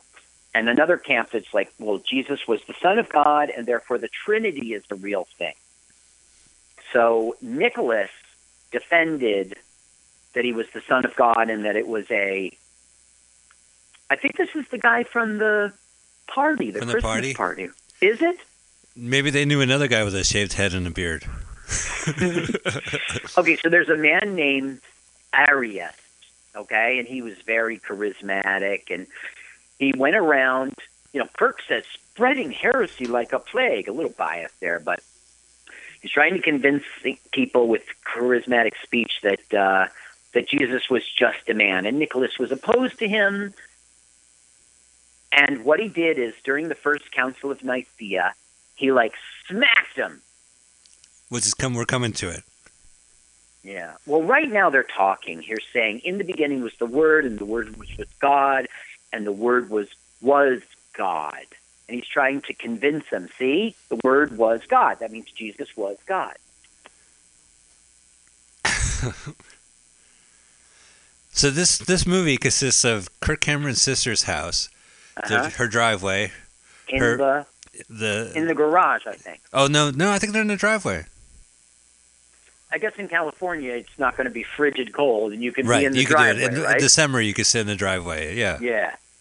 Well, had this movie was in the dri- in the garage, someone should close the garage while the engine's running. Okay, now he's attacking. Here's Saint Nick is going off. Right. Do we have Yeah. Ah, Argo Christian Right. music. Now look, it went from one smack. He gave the guy a smack to say Right. "shut up," but Kirk is showing a "I'm kicking your ass" scene. Yeah, and it's doing this slow motion stuff. There's a lot of falling stuff. So when the, he swings the hammer and they go into slow mo, everything is slow mo. The pieces are falling. Right. If you don't live in a time in which you can have grenades and explosions, you do it in slow mo, so you get that effect. This movie uses a lot of slow motion. At the end, when they dance, they, they Yep. slow it down so you can see that guy move his elbow just that so. And they dance to the camera. I'm not going to lie. This movie, Mm-hmm. like the direction is play it to the camera. Yes, everything is in the whole film. That's true. And I think it's because of iPods and iPhones and telephones and YouTube videos that it's such a personal experience that you're watching this thing on your phone or you're just watching it on YouTube by yourself. So it looks at you more often. Do you know what I mean? Like the, the Mhm. sitcom The Office, they always look at the camera. But if you're watching that on the phone, you feel like, yeah, he, I relate. You know what I mean? Like it, it's a different Right. feeling. It's a connection, which is artificial but there. Yeah. So this movie definitely is playing. Look at him. He's looking right in the camera. Hi, buddy. Hey, Yep. Nick. Yep. I mean, uh, it's weird just having them look in the camera and it's not hardcore pornography, Carl. It's just a little awkward to me. This Christian movies are a little different. Okay, so I found this thing. Okay, this is supposed to have happened in 325 AD. He's all happy now because they're going to go give gifts to kids. So, yeah. I'm giving Hatchimals okay. to all the children. Uncle Phil. Uncle Phil. There's a popular story of the two coming to blows at the First Council of Nicaea. While the theological debates did get heated, the event itself never happened because Arius was never present at the council. He wasn't a bishop. So, our our hero Santa Claus, Saint Nicholas, was um, a bishop in Myra, but Arius wasn't. He's just a dude who had an opinion, and he went around and made speeches. So he couldn't have been at the First Council of Nicaea. So it's not a true story that he. and we I all, mean, it is a true story that he was a defender of the faith, and we should like Santa. and we know he didn't get attacked up front because we all know Nicaeans uh, are la- Oh, fuck, I fucked it up. It's because nice guys. Messed are- up the joke. Yeah, it was All right. nice guys, Nicaeans. Finish last. Finish last. Nicaeans finish last. All right, so when we do the show, remind me. I'll do that joke. Yeah. Why don't we dub that in? Because Nicaeans finish last. yeah, let's do canned laughter while we're at it. Because See, look, look. By the way, it's raining. Do you notice the rain that's been on the window, at least on the driver's side? So that's California weather for you. It just rains on Christmas Eve. It's winter. It rains. see the yeah, see the drips. Yeah. Oh, by the way, I was thinking that we could uh, record Edge of Insanity, and we can get some clips of Paul laughing, and then when you tell a joke, like I'll play the clip. right, you'll Yeah. play the ah ha ha ha, and people will think Paul is you know with If us. I have a CD-ROM player, so a burner, I could burn a CD of it and just have a continuous loop. Yeah, Yeah. canned laughter Yeah. of Paul, as if he's sitting in studio. They've been sitting in the car and they have not smoked a single joint. Have you noticed that? Is that me? It's I the know, holidays. It's, it's a movie. It's a, a. movie. I don't get it. It's the it's the family holidays, and they're like, we're going to the car to talk about the religion. Yeah, right. Yeah, sure. You know, Mike, uh, ladies and gentlemen, Mike is saying this because he's Jewish and he's used to high holidays. The high holidays. We'll be right back. We're gonna take a. Oh boy, that turkey sure was a lot of turkey. I gotta walk that off. I'll be right back. Hey, you coming with me, fourteen cousins? I think me and my fourteen cousins need to walk off that turkey. So uh, now Christian is saying, wow, Santa is the man. Now, what this is missing, okay, what seriously this is missing is this person who was really Santa, St. Nicholas, he has Right. nothing to do with a toy shop at the North Pole, with reindeers that are magic, with delivering to all kids in one night. You How does that happen? saying? How can you do that? It doesn't make any sense. Isn't it nighttime in different parts of the world? How many kids live in there? Not all kids have fireplaces. How many cookies are consumed? How can they eat all those cookies? How can they manufacture so many cookies? There's so many questions. You know what I used to tell my kids when they'd have questions? I'd say, I don't know. I don't know. Santa has magic. I don't know how he does it. I don't think we're supposed to know. And they would buy it every time. That's a good one. Well, you know, my kid would always say, like, yeah, Santa's not real. And then there'll be like this pause, like waiting for me to go, yeah, you're right. now, the thing is, I just want to say is this started out with him like, um, there's there's no such, you know, Christmas trees aren't real, right? Right. Uh, and then he's like, "Oh, there's there's there's trees all over the Bible, so it's cool." Then the guy goes, "The nativity scene," and I might be out of order here. The nativity scene's not the center of stuff. And Kirk goes, "That's not true," and then doesn't explain. It doesn't make it the centers of stuff. He just talks about the nativity. Then it goes, "Oh, Santa! It's all about Santa." And then Kirk goes, "Santa was a real person," but none of the you know, a, a sleigh that flies, landing on the roof. The He's elves. not doing his point at all. How can Santa Claus focus on who's good and bad and make toys? he has magic, Mike. Oh, speaking of magic, here comes Christian, and he has this glow around him. And Cameron, Yeah. and Kirk Cameron loves being in that glow. So the lights behind him, maybe the car uh, lights are still on or We're still on. Yeah. Oh, he's seeing visions of. He's seeing historic biblical flashbacks Well, he now has is seeing Christmas in a new light. with new eyes. New eyes! You bastard! You stole my eyes. Okay, now this is what the scene they show in the trailer is him slow motion take a head dive into the uh, Christmas tree, and this guy is like just still sticking along, like he feels the spirit in him. And it's see, look, the way it's cut, he's walking towards the camera, and it's edited so a couple seconds are taken out, and it's in slow motion. That's like a YouTube video. That's like some kid talking about their Mm. penis or whatever they do on the on the YouTube. Oh, he's now gonna bowl right into it. That barely made a dent. Hardly made a dent in the presents. yeah, if I was doing this film, he would have knocked over the tree and Look, This guy's still somebody's sticking. having a moment. Can I get an amen? Can I get a? It's church jokes. I act like I'm in church. Wow, you rolled on the floor. That was the most action. I mean, Bruce Willis is like, guy, slow down a bit, all right? You're giving me heart palpitations with this action.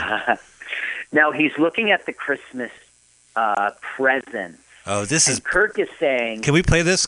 See how Sure, they guys. look like a city skyline. The, the presents look Like a look at city city skyline. skyline. The, the presents. And he means Jerusalem. Imagine the New Jerusalem.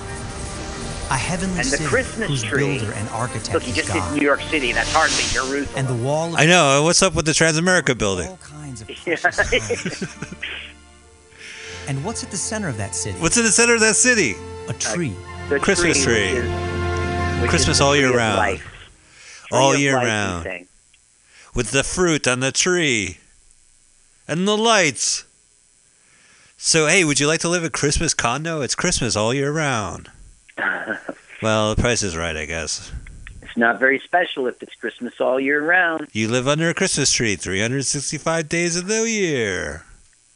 Not only is he saying it's the tree of life, but he's saying the brighter light at the top of the tree is the star over Bethlehem, announcing to the world that Jesus has come. He's saying, look, Christmas the way it is is fine, and it's all about Jesus. So chill out. Oh, because you complain about the Christmas tree, but there's a star of Bethlehem on top of the tree that indicate the birth of the Christ. Then you have a tree which he uh, eventually crucified himself on it, Christ. Bingo. And that Right. was the tree that it came from all the religion, from the beginning of the man And to the the- end of the man, boom. And that the presents look like New Jerusalem, Right? boom. It's just, it's in the center. uh, The Christmas tree's in the center of New Jerusalem. You know what's in the center of New Jerusalem? Our new U.S. Embassy. yeah, that's right. Yeah. What's in the center of New Jerusalem is the mosque, right? The mop? The mo- Emma mosque. Oh, the mosque. Yeah, it's a mosque. yeah. Yeah. What's in the center of our Jewish Christian heritage? A mosque. That's uh, Target. This is A store. Target. Yeah, maybe they shouldn't call it Target. That would be inappropriate. oh, so there he is. He's absorbed. He's gonna fuck that Christmas tree. Nope. Listen, this my wife. film was a success, by the way. It made money. It made five times it. I mean, they spent half a million. They made Half a two million. point eight million.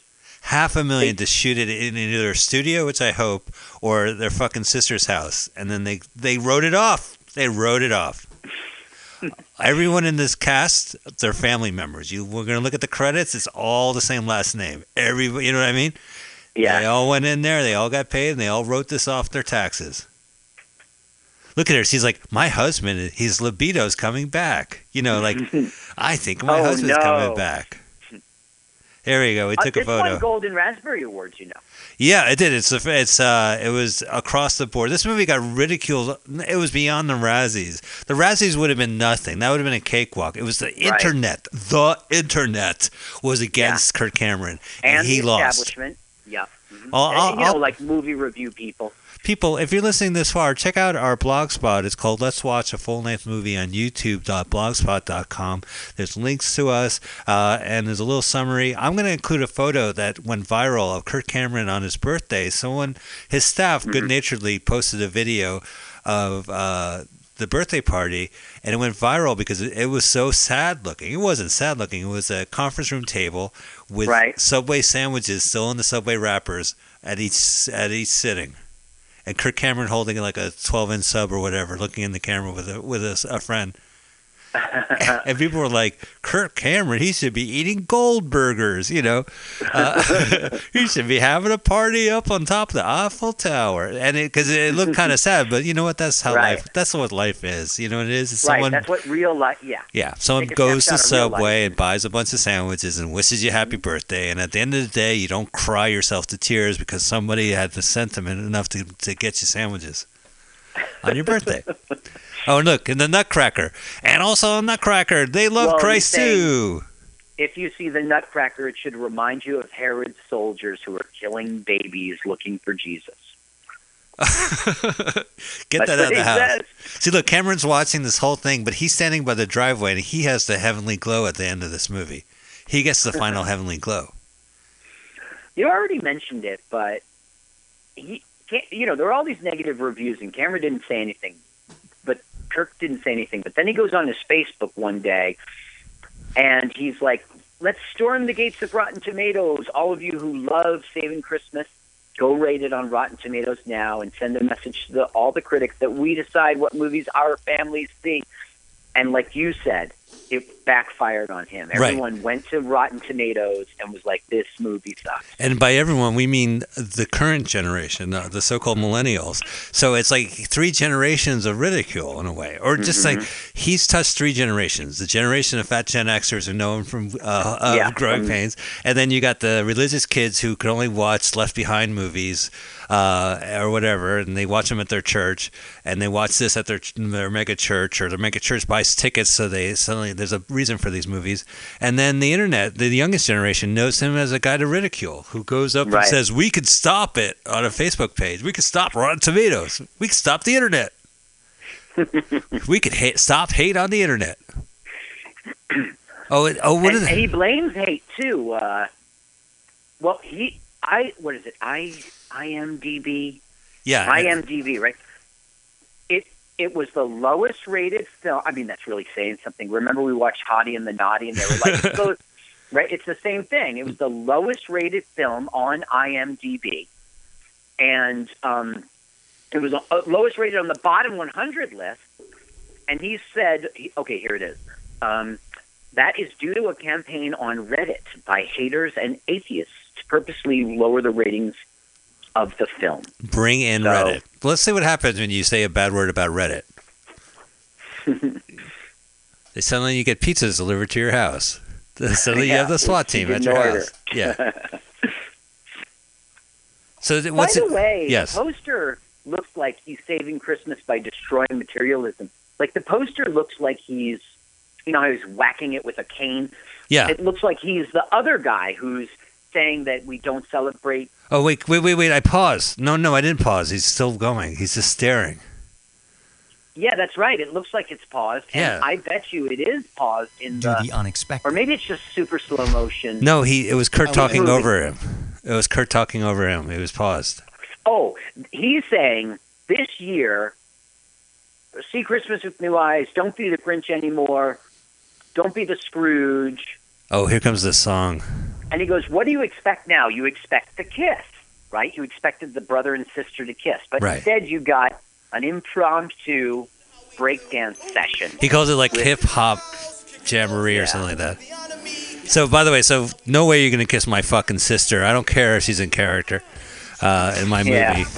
And now they're all dancing, and they're all dancing to the camera, and they slow it, so they're all in unison, and then it looks cool when they slow it. But it doesn't really look cool when you're in the lobby of some fucking McMansion on Christmas. Yeah, but this song goes plays in its entirety. This is this movie doesn't know how to end.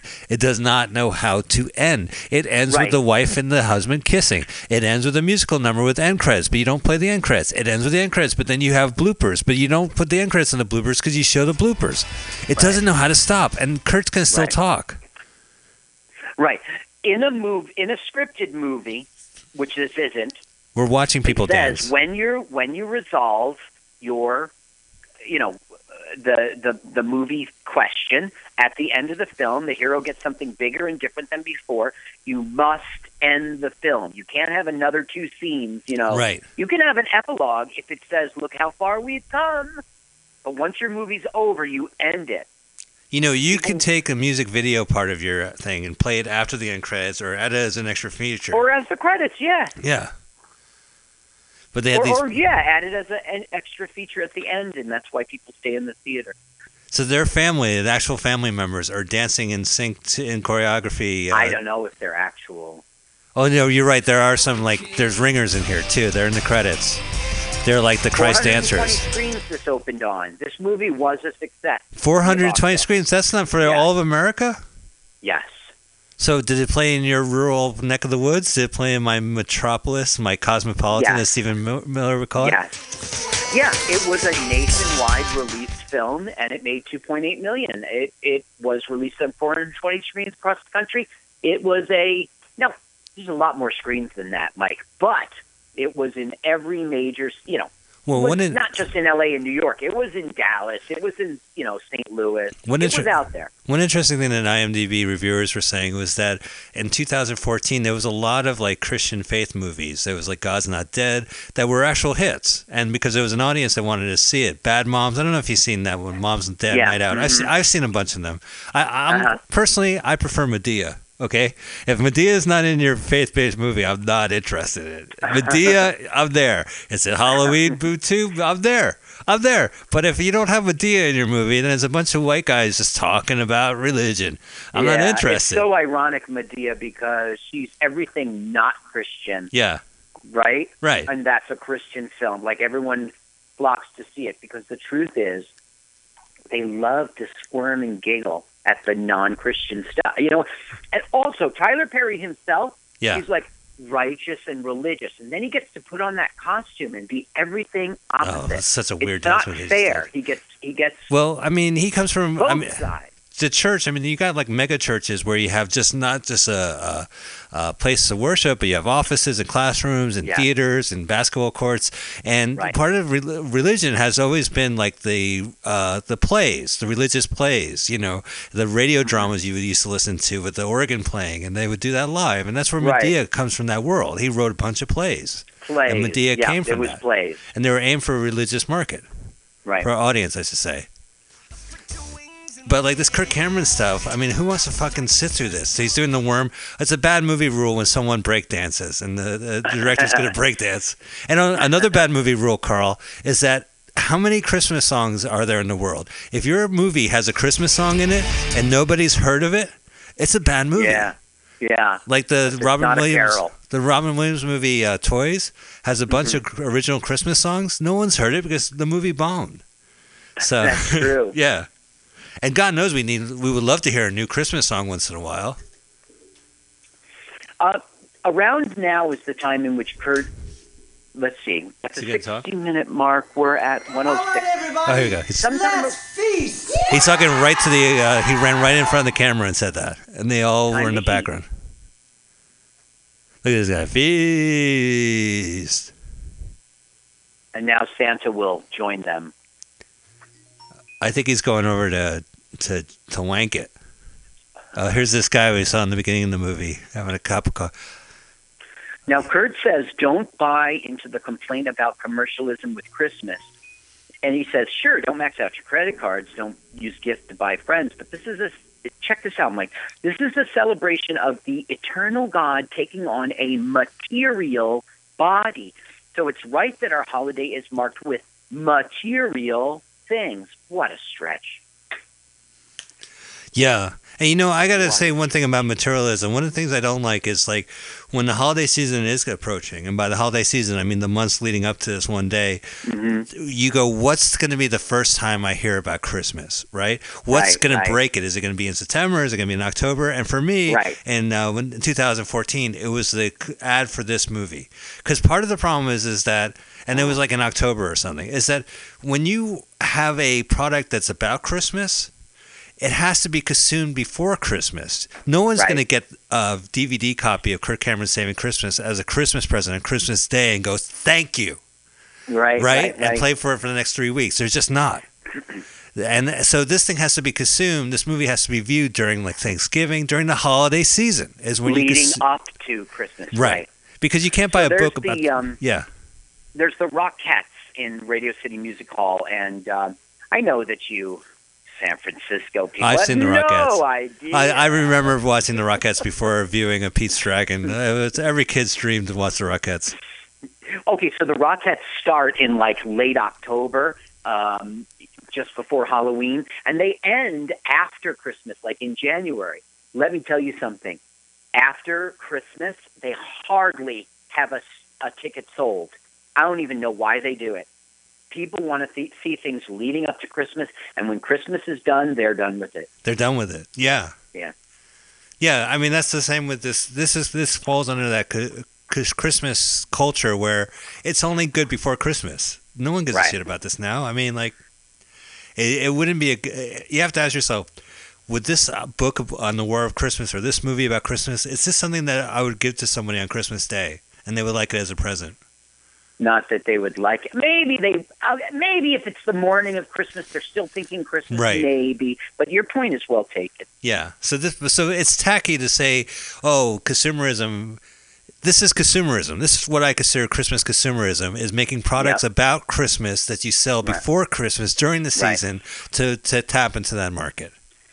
And look at their whole house decorated. By the way, they're at the brother-in-law's house, and Kirk is at the center of it. Is at the head of the table. Point that- well that taken. Well, he is Yeah. executive producer. Kirk All right, so let me just wrap this up. Right, Okay. Christmas trees are pagan. They're not part of um, uh, of the Bible. He says, eh, lots of trees in the Bible. The nativity scene is not in the center. He says, eh, you're right, so I'm going to ignore that and tell you something about it instead. If Jesus was not born on December 25th, he goes, eh, it's okay, you know, don't worry about it. Santa. Santa is not Jesus. He's not in the Bible. Eh, well, there was this guy who sort of was called Santa, whatever. It's kind of real. Materialism is okay because it was a material body. It's just the And guy does not make any of his point. Right. Well, you know the consumerism. The the presents look like New Jerusalem. hmm Like you're right. They, he it just goes back to the same spot. He really has proved nothing. Uh, here's the outtakes. Well, he was saying the Christmas tree is a representation of the tree of life. But he never proved that. He just said it when, I don't know. He doesn't prove any of his points. He doesn't make any good. This film was bad. Well, yeah, it's definitely a bad movie. But as I watched this movie, and usually uh, uh, Carl does all the research and watches the film, which is probably the worst part. The release of research is it painful. Oh, this guy's so ripping. But I watched this movie too beforehand because I knew it was a talkative film and Talky, talky, talky. talking, yeah. talking. Nothing fucking happens. hmm Your mic's hot, Pam. Pam. Uh, Oh, the hi. Are you guys, are you watching the Saves We're watching Christmas? the outtakes of uh, the end of the movies, end credit outtakes. He saves Christmas. Yeah, he Yeah, uh, yeah. this Real Jew meaning. sold it, and uh, he fought he fought the Riddler, he fought Joker, he fought Bane, he fought uh, that creepy Nazi from uh, Wonder Woman. He fought Right, right. Uh, who else did he fight? Deathstroke, Deathseed, uh, Fatal Blow, uh, Battle Blow. Uh, yeah, he was Bible Man joined them. It was a team up. Do you remember Bible Man with Christopher Atkins? Christopher No. Atkins. Christopher Atkins, Blue Lagoon. That Christopher Atkins? Yeah, yeah. I remember him. We even did a movie with him. Yeah, that's right. Uh, is it Christopher Atkins? No, I'm thinking of Willie Aames. Willie Aames, who I get mixed Ames, up. Who was also on Charles in Charge. Charles in Charge Yeah, and Zap. yes. Willie Aames became uh, very religious, and he had a series of movies called Bible Man, where he would put on a suit. What? Yeah, he, absolutely Are we talking true. about the guy who was? Uh, he had uh, sort of, um, cur- I would say, curly hair. He was blonde. He was Yeah. short. yeah, yeah. Willie Uh-huh, Ames. I He know. was in Eight Is He Enough. became religious. Yeah, was he in Eight Is Enough? Willie Aames. No, Yeah. I know why you say that. He looks like the guy who was a brother in Eight Is Enough. No, I'm getting wasn't. all the curly-haired guys mixed up. yeah, Yeah. America's Greatest Hero. Yeah, right. William William Kidd. Isn't he William Kidd? Oh fuck. don't no, do I hear Pam Benjamin in the room? Pam. Yeah. Hey, Carl. How you doing? Hey What's Pam. Well, I'm I so love glad your you're here. songs. I love them Thanks. so much. We're gonna play again the uh, new song. If you could ever make one for Mutiny Radio, we would play it all the time. It's true. Every it. breaker. Like we would That constantly play it because I, I, your genius just I mean any everything you do get, is like wor- earworms that just get in my face and they're in my Thank head and you. I, in the middle of no I'm in the shower and I'm thinking about Mike Spiegelman that's wrong That's But right. that's because of your song If that's It's- wrong, I don't want to be right. Oh, here he goes. The outtake. He misses it. And he got Oh, a belly do rub. But And my belly hurts. Oh, here we are at this stupid scene. There's no hot chocolate in there, and he's been drinking it the whole time. Oh yeah, he t- you saw this film. So he talks about hot chocolate like four or five times. Yeah. it's the devil's brew Carl, you know, uh, Mutiny Radio is having their third annual comedy festival Yeah. here in San Francisco. And Yeah. not only, this is one of the few festivals where not only can you go and see a live show of quality, you could listen to it. And, uh, absolutely Yeah, we're broadcasting. Uh, uh, it's going to be five nights, forty comedians, twenty-five shows uh, happening on uh, March first to the fifth, and. Uh, it's quality shows. I'm not on any of them. I guarantee. I'm going to get some guests next next Sunday. I'm hoping to get some guests from the, the show to join us. But uh, I'm, I'm definitely part of it, and it's sponsored by Sparks. And so the idea, if you're in San Francisco, come by, pay pay to sit down, watch some live comedy. Uh, If you are not part of San Francisco or you just San Francisco lazy, listen to us on mutinyradio.fm. There's a s live shows of 40 comedians. You could throw in some money for PayPal or not. It just their shows or, are out no, there. definitely, do Definitely it. do it. Or you know what? Subscribe to all our shows. They'll appear in some of the slots, and then you have a bunch of podcasts to listen to. But it's Mutiny Radio, man. Support our stuff. yes please Uh, and then, well, gee, Carl, we have this, this credits never end. I'm Yeah, br- I know you've got to run and you're no, no, right, no, I don't. No, I I have time, but it's like they're not going to end. As much as we're talking about plugs and stuff, they're still going on. Oh God! See that? No one's heard this Christmas song. This is what I'm talking about. She Yeah, wrote a perfectly there's a admirable Christmas, Carol song. that nobody's heard of. Yeah. your film has issues. Yeah, if you can't get a fucking Christmas song played, when they play nothing but Christmas. Oh, look, Anarchy Post did the, the audio production. There was that um, uh, Home Alone movie that had a Christmas song that nobody ever heard of, but the movie was a hit, and now it's a Christmas song people sing. My my kids, it's at the the the holiday concert. We wish you a hip hop Christmas, written by Owen Hunt. Chokehold, courtesy of Extreme Music. Christian music, I don't get it. We're extreme for Christ. Oh, why'd you say the second part? Do you have on Fishburger's channel on our uh, on our YouTube channel Yeah. that has our public access show from the late '80s? Do you Yeah. have uh, the one where we change every love song from the word love to to The drugs? drugs, yeah. Is- Uh, I don't know if I put that one up there, but that's a really good one. Remember you slip on the banana peel? Yeah. What I did for drugs. Oh, so that Jeopardy theme that he sang, they actually did pay money for that. Good. Uh-huh, Special thanks, Uncle Horse, Uncle Frank. Special thanks, Ecstasy, and that's in quotes. oh, these are all the people. They who- mean the feeling. yeah. Oh, yeah. They don't mean the drug. No, and no. D- DMT is just you know three random initials. Kirk Cameron, Saving Christmas, copyright 2004. See, this doesn't Yeah. have apostrophe S. It's just Kirk Cameron, top of the bill, Saving Christmas. Yeah, Ta- and head of the table in his brother's brother-in-law's house. That's our big walkaway. That's just rude. Okay, we still got a- more. What nerve. Look. Yeah, yeah. Credits are end. Leave the theater. It's over. But wait. You know what gotta do, right? And what's interesting about this? So this guy here, the bald-headed guy, uh, he I was looking. Yeah, I was looking at IMDb. He was in a movie called The Battle for L.A. And The Battle for L.A. is a Oh, notoriously bad movie because there was another film where aliens attacked L- L.A. and they hired a production house to do the special effects. The special effects house made their own uh, Aliens Attack L.A. movie and released it before the one that they were doing production for. That's low life. And I think the Battle for LA was a knockoff, and they sued. Mm-hmm. The the other producers sued, saying you just took our idea that you were working on and made your own version of it. And I, I believe there was compensation. So this guy played Big Snake in that movie. So Big snake. Big Snake, Mm-hmm. like when he takes a shit, and you look at I don't know. Coiling Oh, snake. toilet's clogged again. Oh, big snake. Oh, Oh, now they're. big snake. He's just are you- The beatboxing. new world order. movie ends Flipping over in again. the air just like It's not quarter. over. This daughter? movie is How's not father? over. How's your sister? Excuse me, mister. How do you do? You want some coffee? Uh, some people, not everyone can freestyle, right? Maybe you heard of me. Maybe it's rapping like this. Ah, That's all right, I guess. Swiss Miss. Suck- This is like the Right end of. Community. We're white. Yes, yes. West, west. All day, every day, every which We're way. blessed. Look at what Now the you might say the one in the front isn't white. Are you nature. sure? Mother Nature, Father Nature. Well, this is like at the end of father Community where the characters start uh, beatboxing and, you know, You know what you did. Uh, Call all your crew. Call your friends. Yeah, who knew that they could do this? Baby blue. Come back. Write an essay. they're breaking character at the last Sono moment. rats, that's what they say. Sway. Is slay, anyone still in the theater? I mean, this Yeah. was a Essential. hit, as you know. Well, I mean, if you were religious, you would only take your kids to these movies. So the kids are like, I don't want to ever leave. They want to take your soul. They want to beat solid gold. Oh, they're still Look going. bad his tie is. They want to say things. And Yeah. It's so wide. This is not what you want. You don't want people looking at your tie when you're freestyling. Look, he's got boobs. Cameron, music, movie biz. I mean, so do I, but I'm saying. Cameron. Yeah, brah. Yeah, Yeah, I brah. sense to wear a girdle. Look at you, man.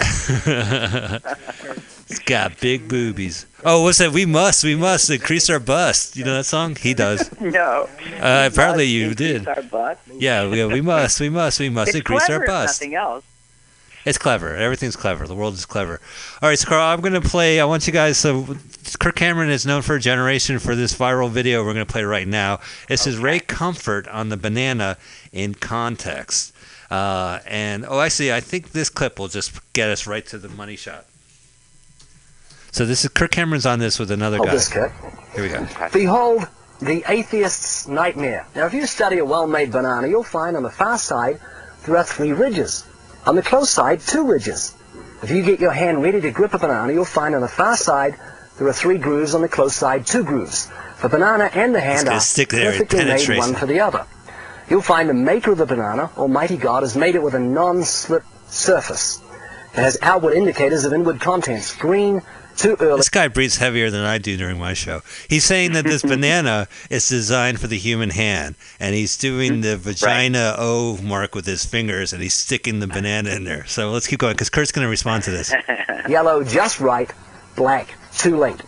Now if you go to the top of the banana, you'll find as with the soda can makers, they placed a tab at the top, so God has placed a tab at the top. When you pull the tab, the contents don't squirt in your face. You'll find the wrapper, which is biodegradable, has perforations. Notice how gracefully it sits over the human hand. Notice it has a point at the top for ease of entry. It's just the right shape for the human mouth. Oh my God. It's chewy, easy to digest, and it's even curved toward the face to make the whole process so much easier. Seriously, Kirk, the whole of creation testifies to the genius of God's creative hand. Curved towards the face. Oh, Hold it's a, he's uh, that clip doesn't have. It's just his friend Ron Conan talking, but he went viral for that video for appearing on this video. Because guy- it appealed.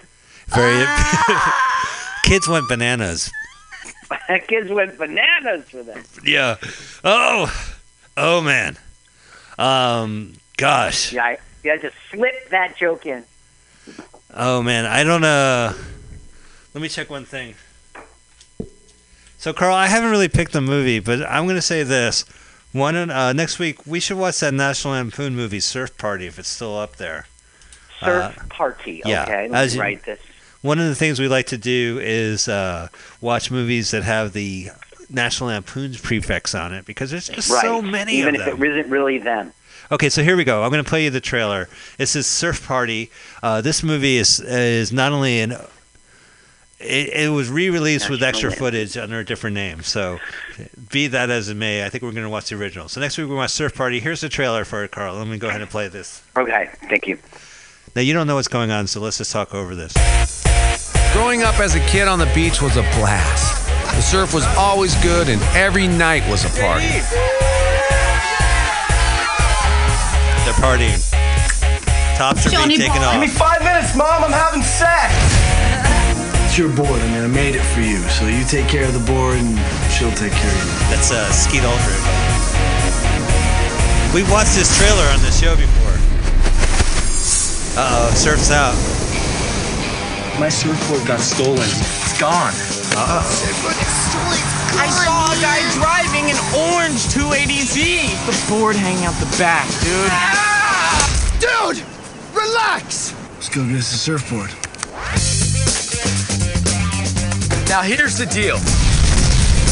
At least team of us are gonna go tonight, and we're gonna find this guy, and we're gonna bring my board back. Is this a euphemism for Jesus? No, no more Jesus. Oh, I'm sorry. I thought this was still about Jesus. I thought the surfboard was maybe Jesus. Yes, good. Made of wood. How shall we do this? Just take it nice and smooth. That's it. That's it right there. You guys be careful. Better sleep with one eye open, South. Oh my God. Can't get the right answers in life unless you ask the right questions. I got an idea. One, two, three. What's this about your board? Just come and they just take our board. This is a symbol for all that's sacred to our way of life. Take our board. Is something sacred to your way of life? Wake up! Matthew Lillard. And the rest. Vanessa Angel. And Joan Jett. That's the dumbest thing I've ever seen. Surf Party Summer Unleashed coming soon. Uh, this was released. Unleashed. Summer Unleashed, but it was released as National Lampoon Surf Party, and then it has another name. It was re-released recently. So unless we find a better movie, that's what we're going to watch next week. Unless we find a better one. So that was this is one of the ones that National Lampoon just sort of rented out their name. It wasn't Yeah, we watched Okay. the we watched the movie where uh, it was sponsored by uh, uh, uh, by Much Music. Do you remember that? the Canadian. Yeah, so this Canadian Road MTV, uh, it was like Nothing to Lose or like Highway to Love. I don't remember, Uh-huh. but they uh, they went ahead and did that, and uh, they basically it was already produced and already branded, and they just put, re-released it in the states as National Lampoons. It's the Uh-huh, same with this one. I think uh, Van Warp Tours produced this movie, and everyone has Van sneakers on it. And, all, and they listen to music from the Van tour. So, all right, I uh, Carl, I think I Looking found your song. I'm just I'm just trying to find your theme song again, your new theme song. the new one. Yeah. It's an old. It's funny you call it a new theme song because it's the same old theme. Yeah. I'm Oh yeah. in the park, Oh, we you we all know. know it's the same old thing. All right, so uh, asking you to go to a Twitter handle that doesn't exist. How Right. dare you? How dare you d- d- discount his genius like this? The same old genius, just the same old genius just that throws out old- amazing songs. Just oh, just the same old genius. That's all. Just just like every, just like every time. Carl, isn't your show coming up on the 25th? Uh, uh, oh, wow. Thanks, Mike. Uh, let's check it out. Okay, so I will be at the Youth Hostel in New York City, and that will be Sunday the 4th. Next week. You might be referring to the 23rd. Will you be able to I do our show? Um, yes, I will, because Okay. it- this will be at uh, 8 p.m. All right. No right. problem, Mike. All right. No, let, just just it. let me know. I, I don't want you to to stay in your house and then run off to New York City. Thanks, man. Yeah. Uh, all right. Well, cool. And uh, I'll be performing at Kavika's Ocean Beach Deli in about an hour and a half over in San Francisco this Sunday. Uh, if you're listening live, and if you're not, check me out this Tuesday. I'll be hosting my monthly layover show at the Layover Music Lounge, uh, Bar and Lounge in San in Oakland. In Oakland. Uh, all right, so let's check out your song, Carl. Thank you so much, audience. Thank you so much. Merry Christmas, everyone. Happy holidays. oops, oops. Oh no, they're taking me away. All right, I'll uh, uh, the Drew ads, the Jew ads, Carl. Uh, let me. I'm just. All right, here we go. Bye.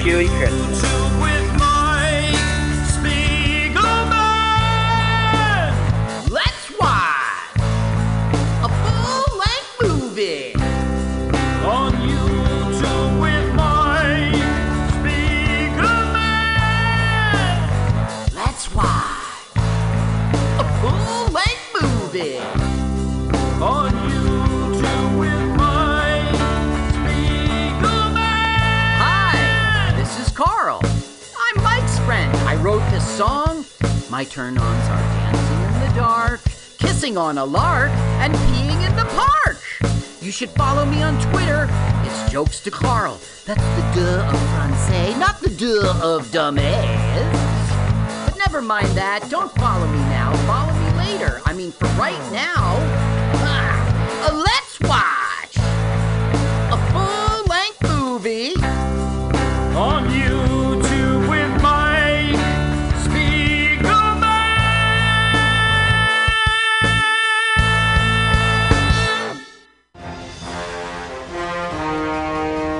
tired of swimming through a sea of podcasts?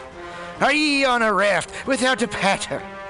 Well, gather around me, sea dogs, and get aboard me pirate ship as we set sail for the seas of mutinyradio.fm.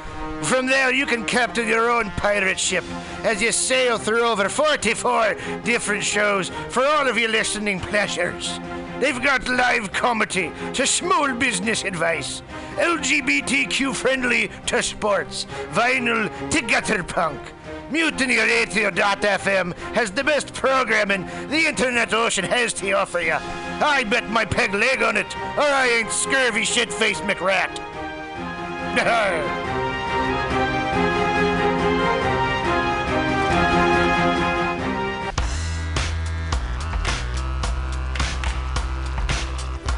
Hey, everybody. Listen to the weekly review with Roman every Friday from noon to 2 p.m. This is an unapologetically anti capitalist program. We interview community organizers, activists, and artists. We talk about ways you can take action right now. So listen in to the weekly review every Friday from noon to 2 p.m.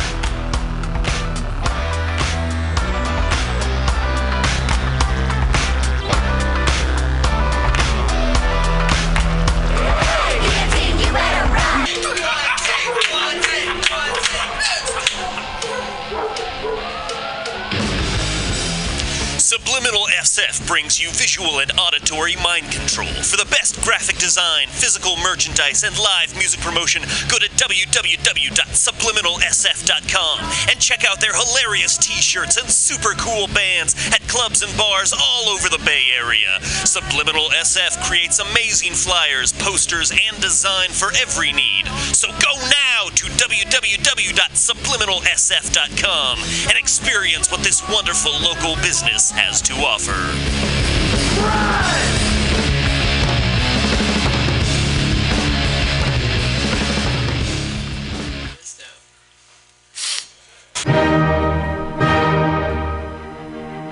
Good evening there, my friends here at MutinyRadio.fm. Chester Cashcock here, and giving you my love and regard as well as movies over there.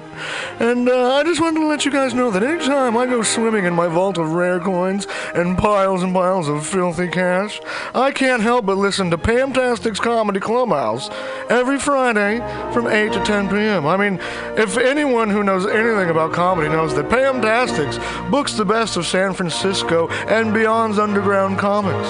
It's a great showcase, and they have a fun time at Pamtastics deep in the Mission District where you can laugh off your tushy for a mere $5 every Friday to 10 p.m. And I laugh because $5, I mean, that's what I use to wipe my tushy with.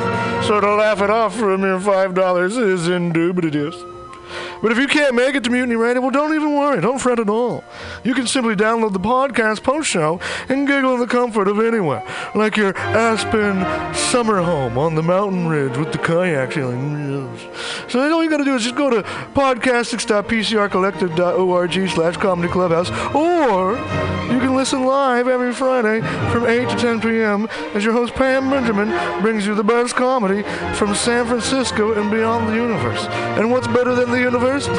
It's a cash cock, honey. Yeah.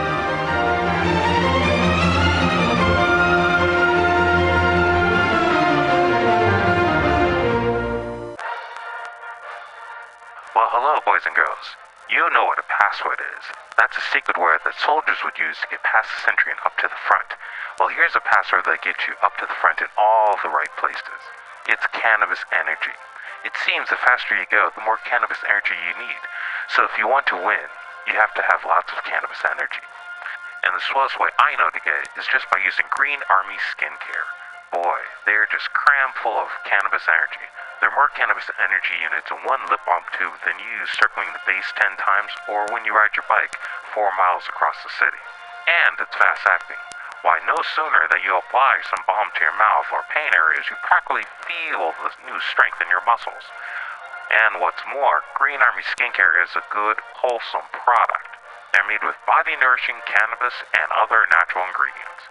So go out there today and pick up some Green Army skincare products from your local cannabis procurement center. Join thegreenarmy.com.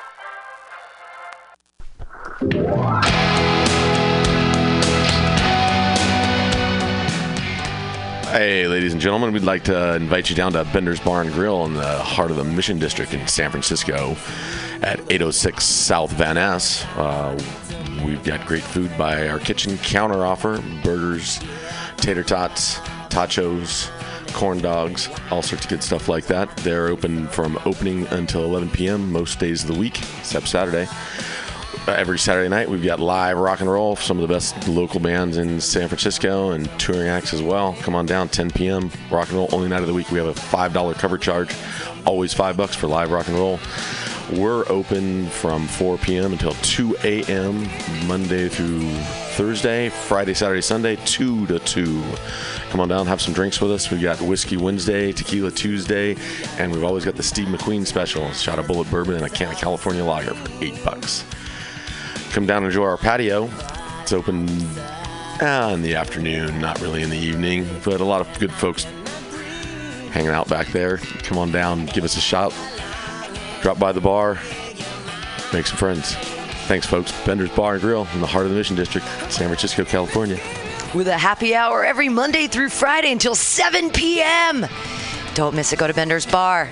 Big supporter of the Mutiny Radio Comedy Festival 2018. Oh yeah, it goes down. Come smoke with your boy. Grinder. SPARC is San Francisco's premier cannabis dispensary with a focus on serving and educating patients for seven years. SPARC is dedicated to creating the best in store experience with its extensive menu, friendly staff, and one of the few cannabis vape lounges in San Francisco. SPARC welcomes you to visit its two great locations as a medical patient or for recreational adult use in 2018.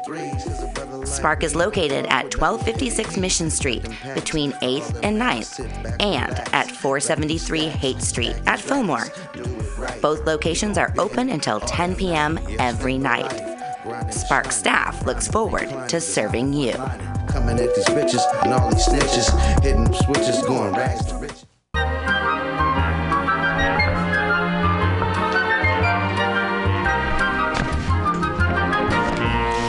Rainbow Grocery, a worker owned and operated food cooperative located at 1745 Folsom Street in the Mission District of San Francisco. Let's hear what locals have to say about Rainbow Grocery.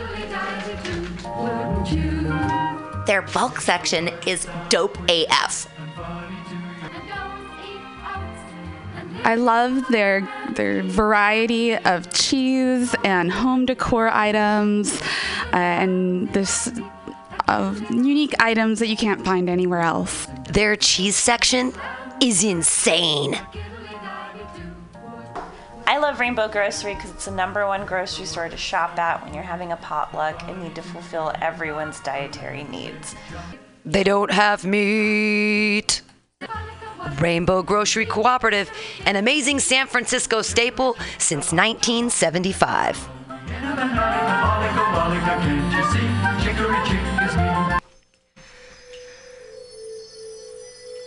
For all your space chicken sci fi comedy non political humor needs, go to timstesseract.com. Read fiction about the future of San Francisco after the water wars of 2121 in Jane 6. Ask a Jedi for important life hacks. Eat flesh with the bear exoskeleton Contessa. And check your horror horoscope on Horoscopia. Updated every three parsecs. Tim'sTesseract.com. Tim'sTesseract.com.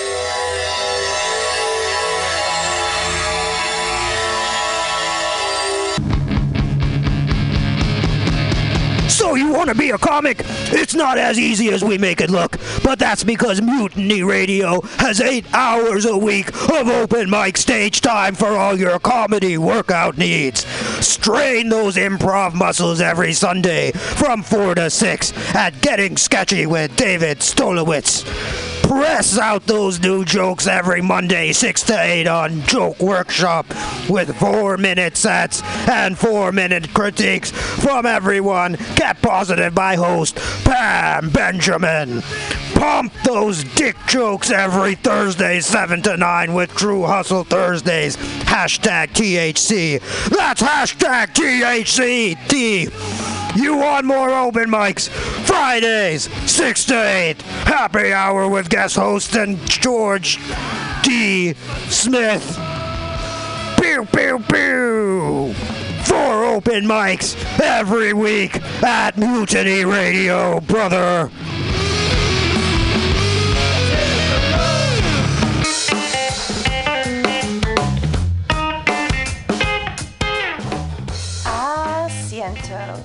After work and take a seat at Asiento, a great place to meet friends, have delicious tapas and drinks, and relax with your neighbors.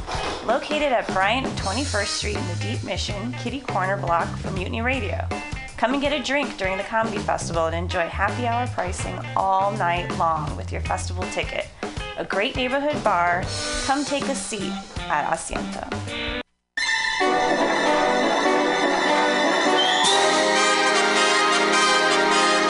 The Roxie Theater is San Francisco's favorite nonprofit art house cinema, bringing you the best, coolest, weirdest, most thought provoking movies of the past, present, and future. Hands down, there is no better way to get your film fix than at this legendary historic theater. Visit www.roxie.com. That's www.roxie.com today for showtimes and tickets.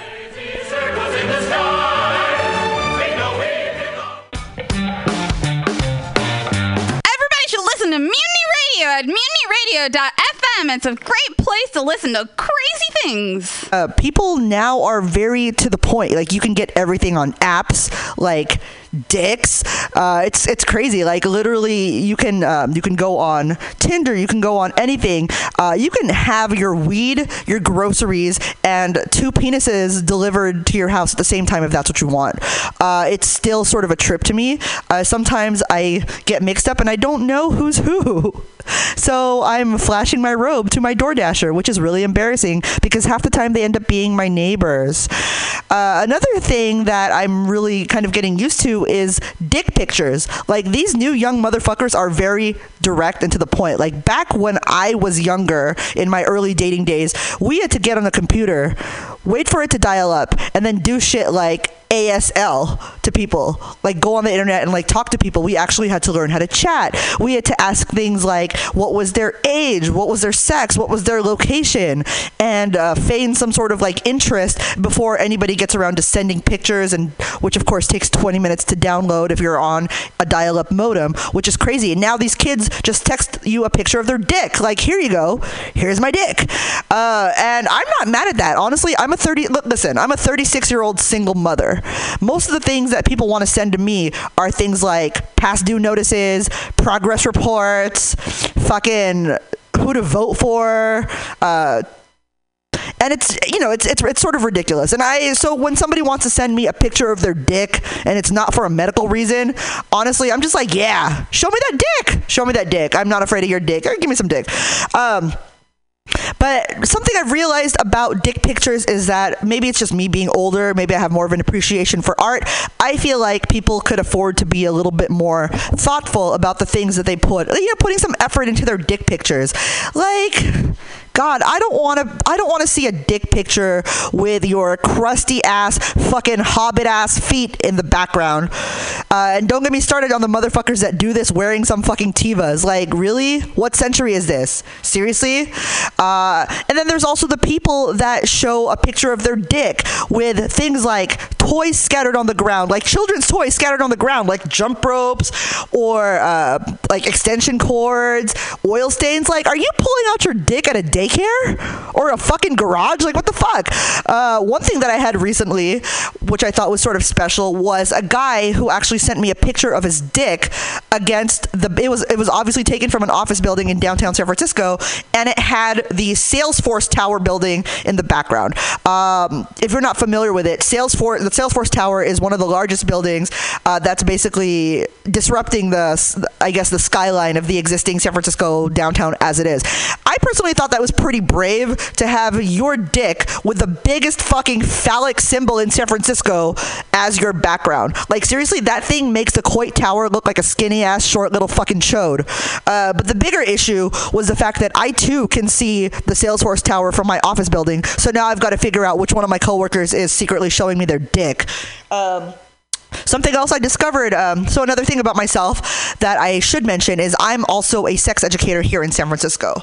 Uh, it's I want to say that it is a honorable profession, but really 90% of the time I spend telling people what they can and can't put in their ass. Like Fists, absolutely. Peanut butter jars, not so much. I've actually seen x rays of people that have like beer bottles in their ass, and I look at it and I'm just like, oh, Corona?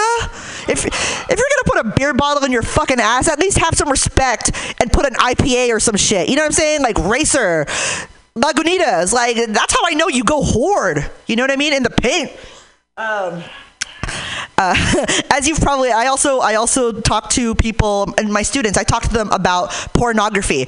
I'm responsible for putting together a four panel montage of porn called fuckapalooza that shit makes two girls one cup look like a fucking cooking video. It's ridiculous. I love porn. It's so awesome. To be able to say that I watch porn for educational purposes is the biggest cop out in the world, and I take advantage of it every fucking second I can.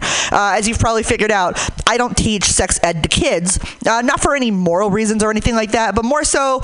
Um, 12 year olds all have iPads and iPhones at this point, and seriously, if they're not smart enough to open up uh, Pornhub or like or bang bus and figure out how to do it themselves, honestly, they deserve to get chlamydia. Uh, one of the other things that I enjoy about being a sex educator is the potential for self growth and self discovery. And something that I've discovered in my several years as a sex educator is that I like BDSM. I'm into very rough sex. You guys into that shit? I fucking love rough sex. Like, ah, I want to feel that shit. You know what I'm saying? Like, you want to make love? Get a girlfriend. Mama's trying to fuck. Mama's trying to fuck. I got some shit to do afterwards. like, yeah, and it's just um, if you haven't figured out by my um, athletic physique, I'm not a huge fan of having to engage in physical activity without incentives. So uh, I want to feel that shit. Like when I have sex with somebody, I I want to feel like I went through some shit to get there. Like I want to f- like I like the slapping, I like the hitting, I like the pinching, I like the grabbing and the hair pulling and the. Uh, I want to feel like Sharkeisha's opponent. I want to feel like I did CrossFit, like I hiked Mount Kilimanjaro, like I did Soul Cycle. Like I'm from Hayward, so I want to feel like I ran from the cops and lost. I want to feel like I did American fucking Ninja Warrior. Like if I can't call my mom afterwards and ask her for some illegal Filipino painkillers, to me as I'm far as far as I'm concerned, is not real. But I do have limitations. I mean, let's let's be honest. If you choke me in bed and the sex lasts for less than five minutes, I'm calling the cops. You did not come. You did not need to come up in my room in my house and assault me for no reason. Just ridiculous. So uh, one of the other things that I've discovered uh, to circle it back to uh, how I've been finding people to fuck um, is Tinder. Like that that thing is such a trip. Like I realize I have a type. I really do have a type. I like I like big like I like bigger guys. You know what I'm saying? I like like dad bods. Like I like dad bods. I like fucking jeans, flannels, beards, like fucking the over exaggerated douchebag mutton chop fucking facial things. Like half of my Tinder matches look like a cross between Seth Rogen and Ron Swanson. Like if we were watching, if 20, if 21 Jump Street were real, I would probably push aside Ch- Channing Tatum to get to Jonah Hill. Like I will sit on his fucking face. He doesn't have to say shit. I think I'm comedian enough for both of us. That's a bold ass statement. That's a bold ass statement. I said that shit on the air. Yes, I did. Um, but yeah, I like I like big guys and I like lumberjack looking motherfuckers. So I was particularly excited. Like I really like beards. Like I was really excited for one guy because one, like I said, he looked he looked like a lumberjack. Like he fit in with my lumberjack steez, like the brawny paper towel guy. Like he looked like he would just come like come over and chop down a tree and fuck me on the stump with a with a PBR bottle in one hand and a turkey leg in the other. And then at the end, he'll he'll pull a Confederate flag out of his beard and throw it at me and tell me to clean myself up. It's my fantasy, yippee ki motherfucker! So tell me why the motherfucker that showed up at my house, he didn't look like no lumberjack. He looked like Professor Snape from Harry Potter in his 25th trimester of pregnancy. And at that point, I had like really big moral dilemmas because, you know, on one hand, I I like big guys, but I, I also I also don't want to fat shame. But that's sort of what this is. Like he's he was huge. Like there's a difference between dad bods. There's a difference between dad bods and bitch tits. Like there's a significant difference between saying that you fucked Kevin James from Queen of, from King of Queens and fucking Big Pun. Like there's just a huge fucking difference. Like I like burritos. I just don't want to eat 20 of them at once. You know what I mean? So, but he was already in my house, and Mama needed to get some. So I was like, let's let's get to it. And I tried to get on top of him, which was more entertaining than actually sexual. It was like trying to mount a bucket, like it was trying to mount a bull. If the bull was Suge Knight, like I couldn't get on top, I couldn't do anything, couldn't get anywhere. So after a few minutes of that struggle, I said, you know what? Let's start slow. Let's try something different. Let's do oral. This fool looks me right in my eyes and says, I don't eat pussy brother was close to 300 pounds. Like, if you don't eat pussy, that's the only thing you don't eat. And then he said he had to be on top because he had back problems. You know, when a girl is on top of you and she's grinding away and you got titties in your face, in my fantasy, they usually smell like uh, Victoria's Secret Love Spell or Bath and Body Works Vanilla Brown Sugar. Like, yeah, I, I, I go to a lot of strip clubs. Like, it's, it's my fantasy. I love titties, but it's different when the titties belong to a guy and you're hella insecure because now they're sort of bigger and rounder than yours. And you also don't want to open your mouth because you don't know if what you're going to get is their nipple or sweat or fucking lactation. It was terrible. But again, like I said, I'm a sex educator. I wanted to be I wanted to say something useful. I wanted I wanted the guy to leave my house having learned something new about himself. So right before I kicked him out, I said, "You know what? This isn't going to pan out, but from one triple D cup to another, I think we found the source of your back problems." I've been Ivy, guys. Thank you. Ow! Y'all give it up for Ivy. Oh my god, that was fucking amazing. Great job, Ivy. So that's Ivy Cordova. And me and her have been becoming comedy friends for at least like six months to a year now. And we go to weird places and do weird things. And that was fucking amazing. I think I need a dap on that because I think you murdered the fucking mic. Everybody who's in their car right now or going anywhere, they're like, wow, that was fucking great. So, and if you uh, will get your information at the end just in case you guys want to book her because I know you guys would want to hear that. So, I think we kind of need to talk about some sex now that like you're a sex educator as well as we just had like a whole bunch of kinky situations. And I do want to say as a bisexual Are you tired of swimming through a sea of podcasts? Are ye on a raft without a paddle? Well, gather around me, sea dogs, and get aboard me pirate ship as we set sail for the seas of mutinyradio.fm. From there, you can captain your own pirate ship as you sail through over 44 different shows for all of your listening pleasures. They've got live comedy to small business advice, LGBTQ friendly to sports, vinyl to gutter punk. MutinyRadio.fm has the best programming the internet ocean has to offer you. I bet my peg leg on it, or I ain't scurvy shit-faced McRat.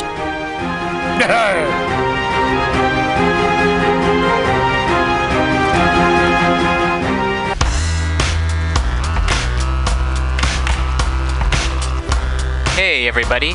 Listen to the weekly review with Roman every Friday from noon to 2 p.m. This is an unapologetically anti capitalist program we interview community organizers, activists, and artists. We talk about ways you can take action right now. So listen in to the weekly review every Friday from noon to 2 p.m.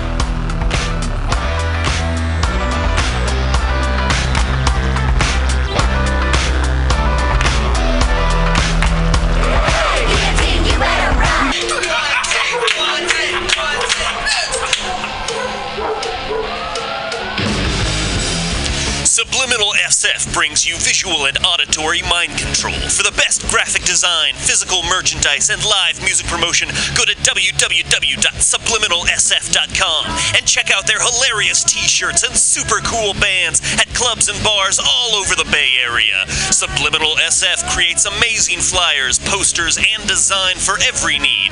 So go now to www.subliminalsf.com and experience what this wonderful local business has to offer.